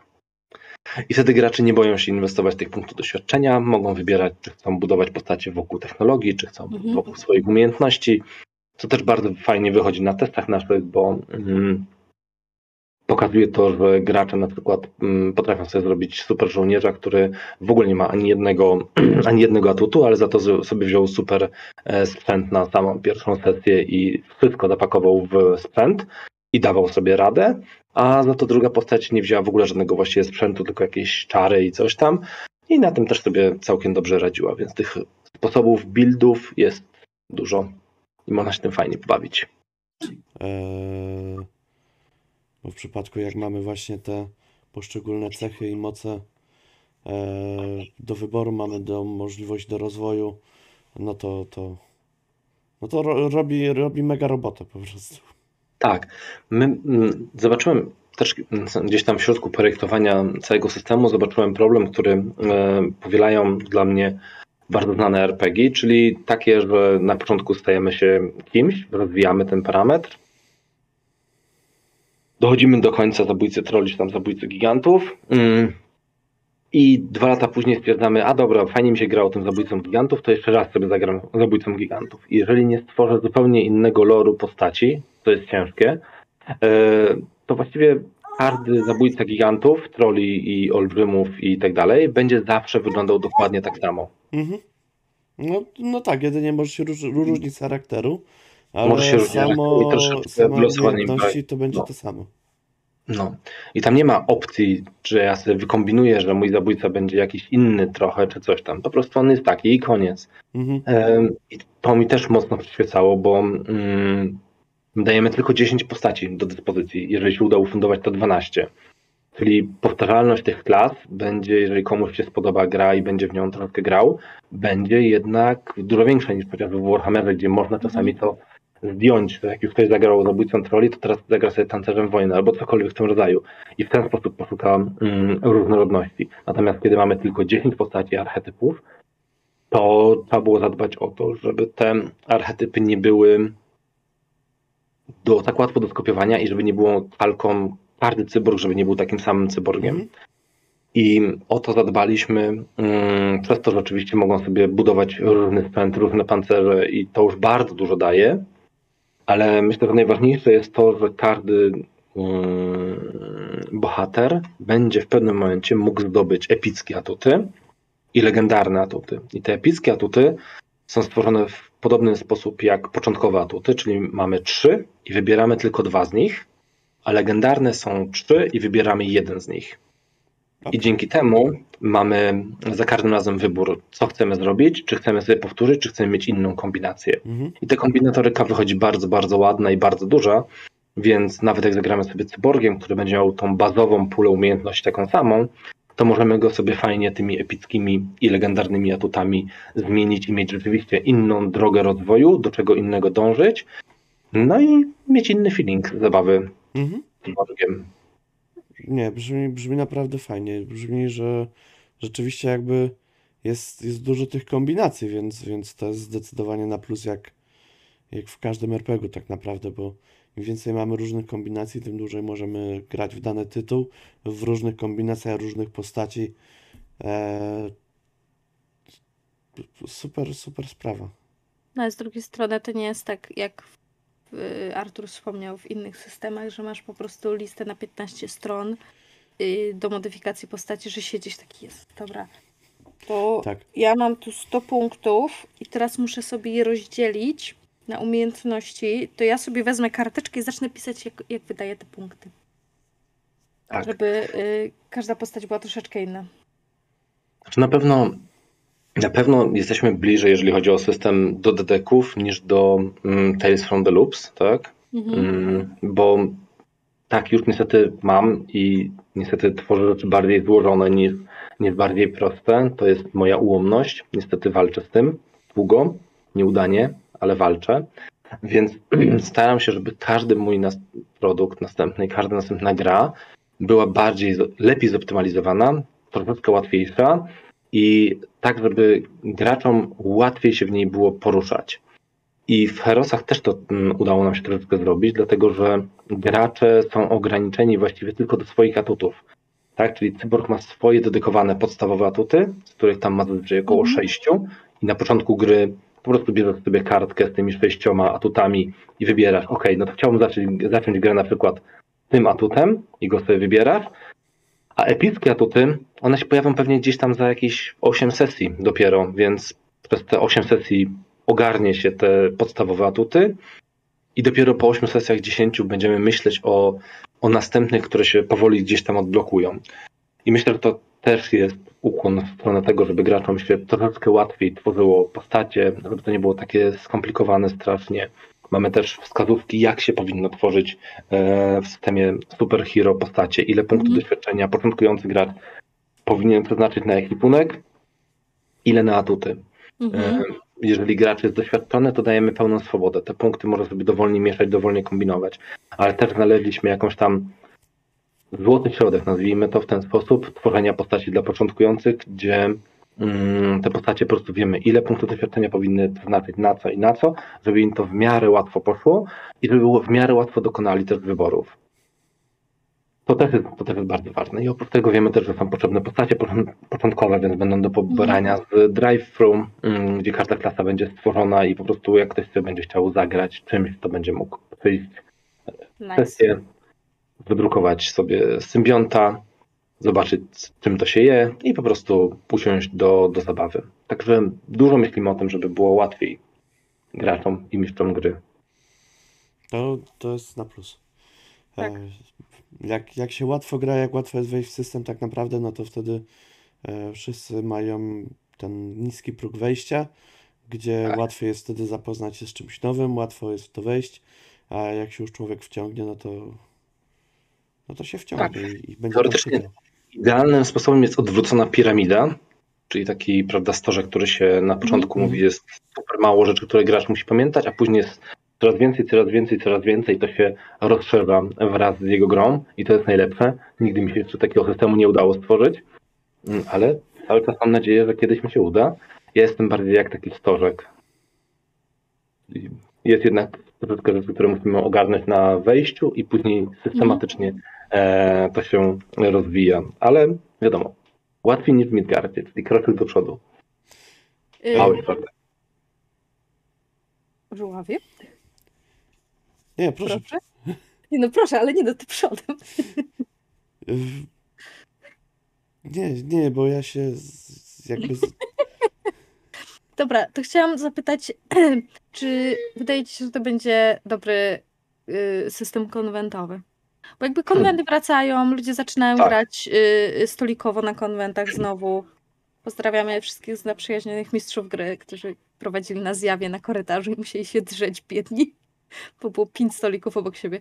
Czy, czy wydaje ci się, że to będzie taki dobry system, żeby właśnie złapać ludzi, z, z, że tak powiem, z korytarza? Dobra, ratujemy świat, ziomeczki. Myślę, że to powinno fajnie się wpisywać w takie mm, krótkie komiksowe historie, typu, wiecie, komiksowa sesja mm, powinna pokrywać się z tym, co jest konwentową sesją, czyli Mhm. wchodzicie w mm, od razu najlepiej jakieś e, zagrożenie, mm, które mówi, spadacie z orbity, lądujecie, a tutaj wokół was dziwnym zbiegiem okoliczności jest akurat e, 100 kultystów, tak? 10. I zaczynamy od e, jakiejś rozwałki, uczymy graczy, jak tam podstawowa mechanika działa. Dajemy jakieś im mm, mini zadanie i konfrontację na koniec. To powinno się fajnie spinać w dwie godziny. Mm, Testowałem coś takiego już, też testowaliśmy.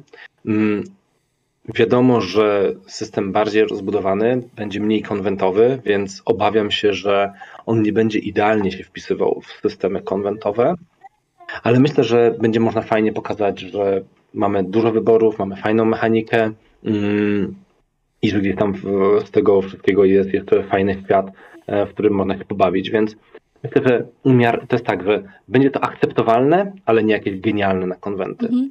tak szczerze, jak to widzę, to myślę, że jest więcej systemów, które będą łatwiejsze i mm, lepsze na konwenty, gdzie, gdzie się wprowadza rzeczywiście gracza w 3 minuty, masz tyle parametrów, masz tyle kostek, rzucasz, udało się, nie udało się, temat zamknięty. Mhm. Tutaj jednak, no tak samo jak dedeki, no dedeków też się nie da wytłumaczyć tak po prostu od razu i nie da się usiąść, Mhm. więc niektóre systemy będą lepsze do tego, niektóre gorsze. Ja myślę, że gdzieś będziemy w środku, mam nadzieję, coś koło tego.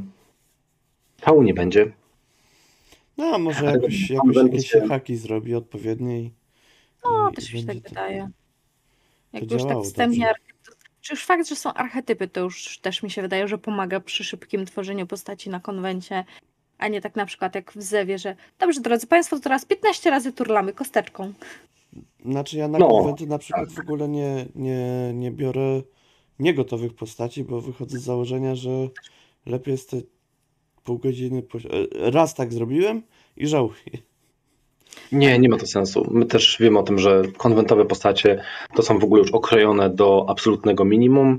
E, najczęściej tak zbalansowane, żeby miały jedną rzecz, dzięki której będą błyszczeć.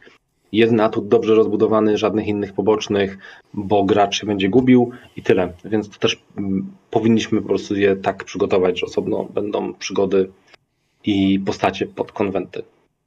Y, Wspomniałeś o mechanice? Jak wygląda mechanika właśnie w herosach i horrorach? Bo przyznam się szczerze mówiąc, nie miałam czasu spojrzeć na y, Mhm.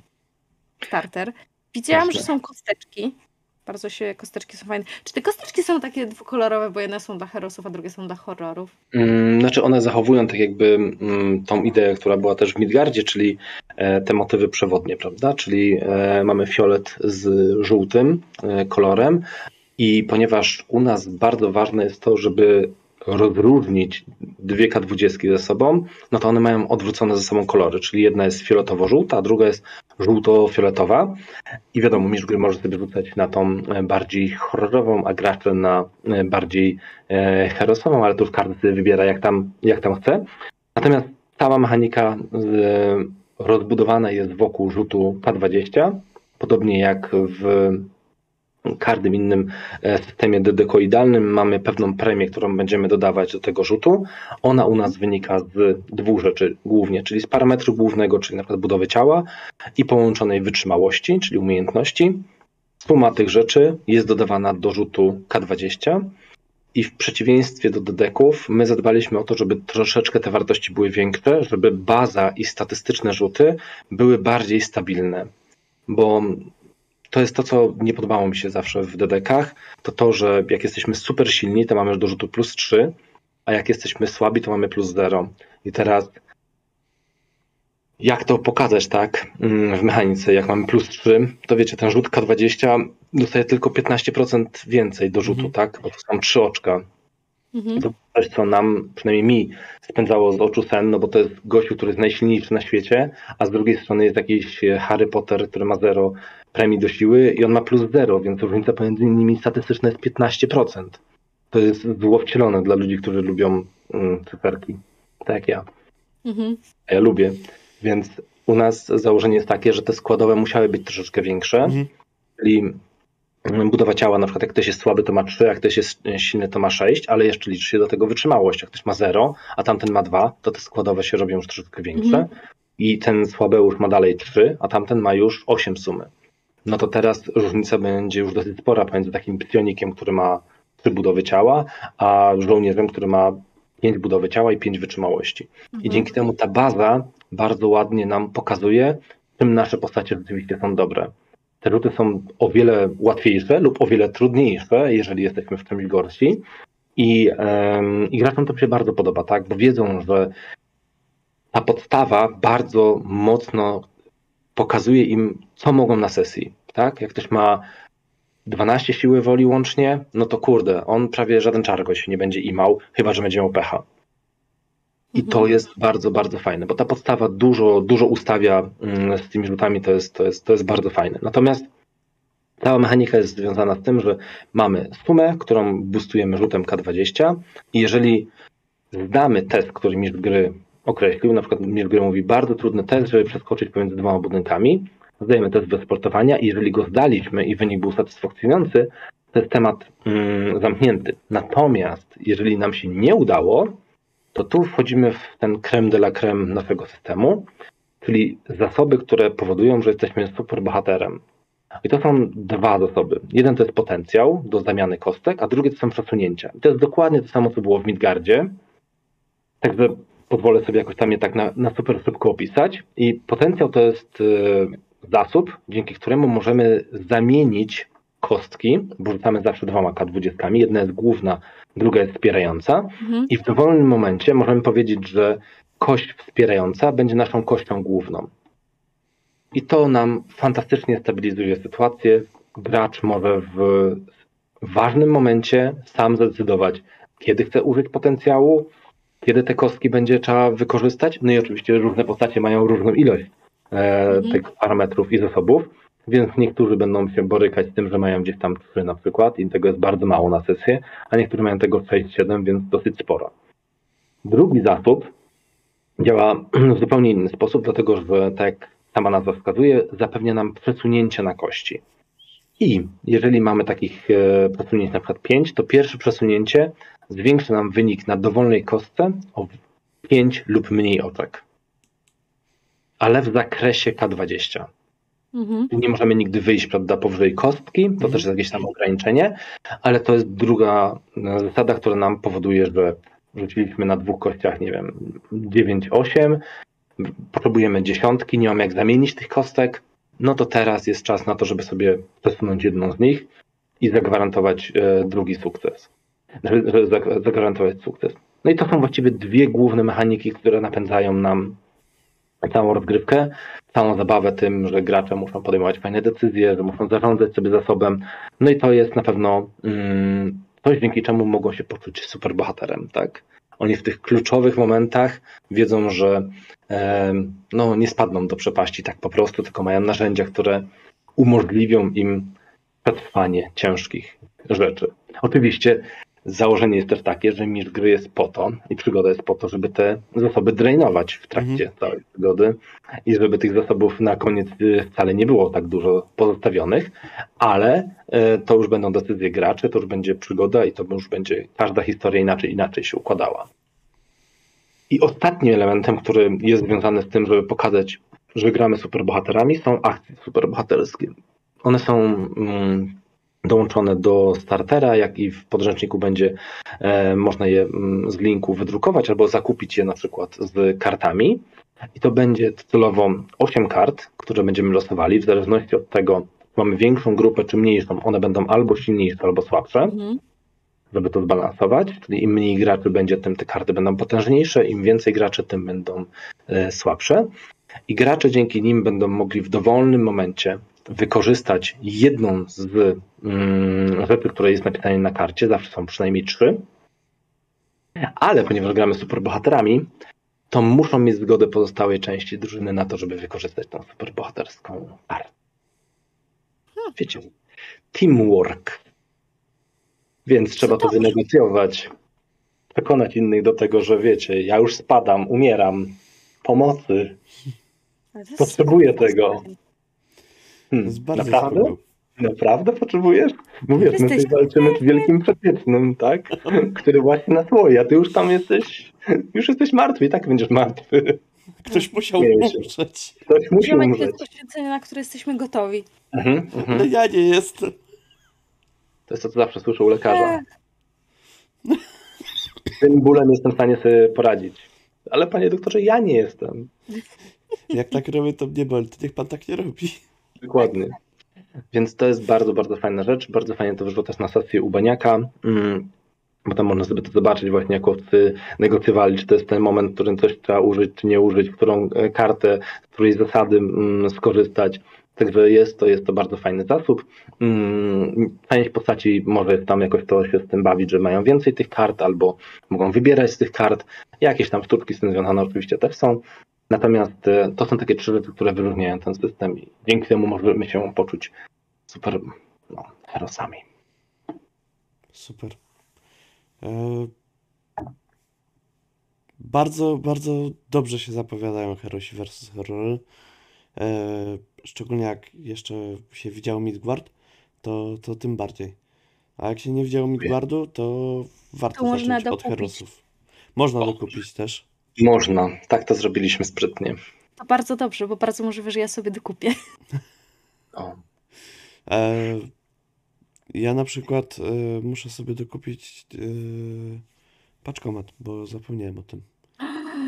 Mm. Ale spokojnie, to jest, to jest totalny standard, także jak już zbiórka się kończy, mamy tam mniej więcej 3 czwarte osób dokupuje paczkomat lub zbiórkę, a później nagle 1 czwarta okazuje się odbiorami osobistymi, Mhm. które jednak okazują się, że nie są odbiorami osobistymi, także tylko piszemy maile, szanowny panie, szanowna pani, przypominamy o tym, że warto skorzystać z wysyłki, bo nie wiemy, co zrobić z podręcznikiem. Także Chociaż akurat do was nie mam daleko, więc mógłbym odebrać osobiście. zapraszamy, można zbić piąteczkę. Właśnie, pytanie, a propos zbijania piąteczek. Czy wy planujecie jakiś marketing na konwentach tej gry? Hmm. Ja już wspominałem o tym, że dosyć mali jesteśmy, mm, więc to niestety, niestety, mm, bo fajnie byłoby, gdybyśmy mogli sobie pozwolić na więcej, ale myślę, że Mhm. to możemy tylko zachęcić do tego, żeby ludzie chcieli sobie zagrać, żeby chcieli gdzieś tam popromować, żeby się chcieli do nas odezwać i żeby coś tam się działo. Natomiast na pewno będziemy na Pyrkonie, tam będzie coś bardzo dużego z nami związanego. Bardzo dużego. Jeszcze nie mogę powiedzieć, ale na pewno bardzo duże rzeczy się będzie działo na Pyrkonie z nami. Natomiast y, no, chcielibyśmy powolutku wdrożyć się w jeżdżenie na jakieś większe rzeczy. Nie tylko planszówkowe, bo mam, bo tak naprawdę staramy się być i na Pyrkonie, i na jakichś planszówkach mm, w Spodku, ale też tak jakby przymierzamy się do tego, żeby gdzieś się zacząć pojawiać na takich stricte RPGowych wydarzeniach. Mm, I to na pewno, jeżeli chodzi o nas, to, to jest pewne. Chcielibyśmy to wdrożyć w życie w przyszłości. A promowanie naszych systemów, no bardzo byśmy chcieli, żeby jakieś osoby do nas się fani realnie rzeczywiście mogli odezwać, którym możemy pomóc i które mogą to zaprezentować, bo niestety jesteśmy bardzo na początku, tak? Jesteśmy Mhm. malutką, malutką firmą, to gdzieś tam, prawda, trudno się nawet porównywać do innych, więc nasze możliwości są bardzo ograniczone. Potem ja jakoś tak, To może musimy No. was zapoznać z ludźmi, z którymi udało nam się pogadać, które są na przykład troszkę większym wydawnictwem albo stowarzyszeniem, o, takim, które organizuje rzeczy. stowarzyszenie brzmi super. Czy ty wiesz o czym ja mówię, czy, czy tak, czy jeszcze, nie- czy jeszcze nie? Ja Chyba natomiast domyślam się z Pyrkonem, A ja nie e, ale nie, nie, nie powiem na głos. E, gdzieś mi się po prostu parę klocków w głowie połączyło, ale to, to jak to jeszcze tajemnicę, to nie będę przeszczeliwał, żeby w razie czego nie, nie, nie zgadnąć, e, co, co to będzie, bo już mi się zdarzało tak, że na przykład proponowałem coś, co się okazało, że tak, to jest planowane jako dodatek, jako ko- tam nieujawniony jeszcze próg. Ja wtedy miałem takie, nie wiedziałem, skąd miałem wiedzieć.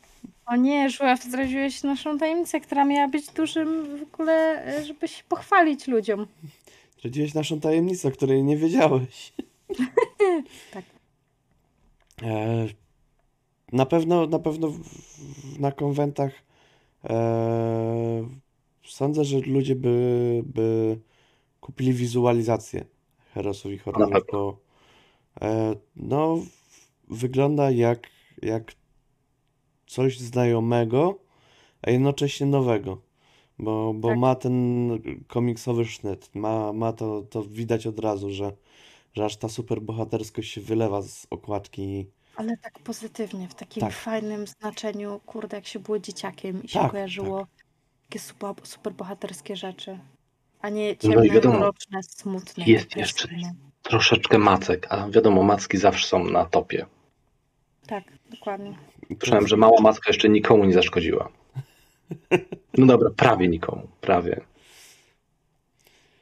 Tak.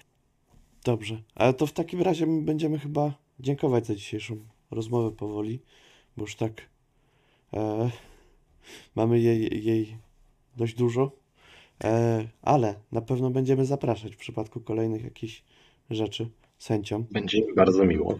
E, bo, bo bardzo, bardzo miło się rozmawiało, dużo się dowiedzieliśmy, e, szczególnie o budowaniu bohaterów mnie najbardziej to, to, to zaciekawiło, bo ja już tam po prostu w głowie mam, co, co można by gdzieś pokombinować, e, zminmaksować takiego bohatera i na- narobić problemów temu mistrzowi gry.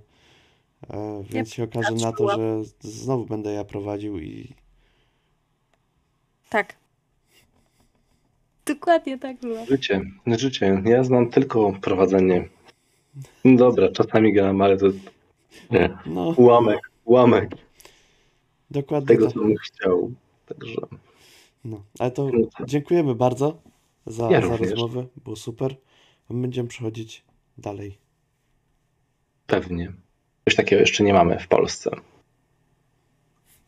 Mhm, prawda. Więc Tak. biegnijcie szybko na. Y...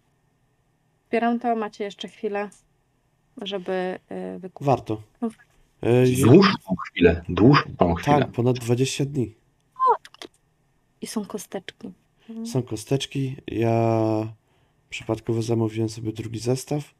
Ale nie Możesz mi dać żałuję. na święta, nie obrażę Tak. się, albo na urodziny.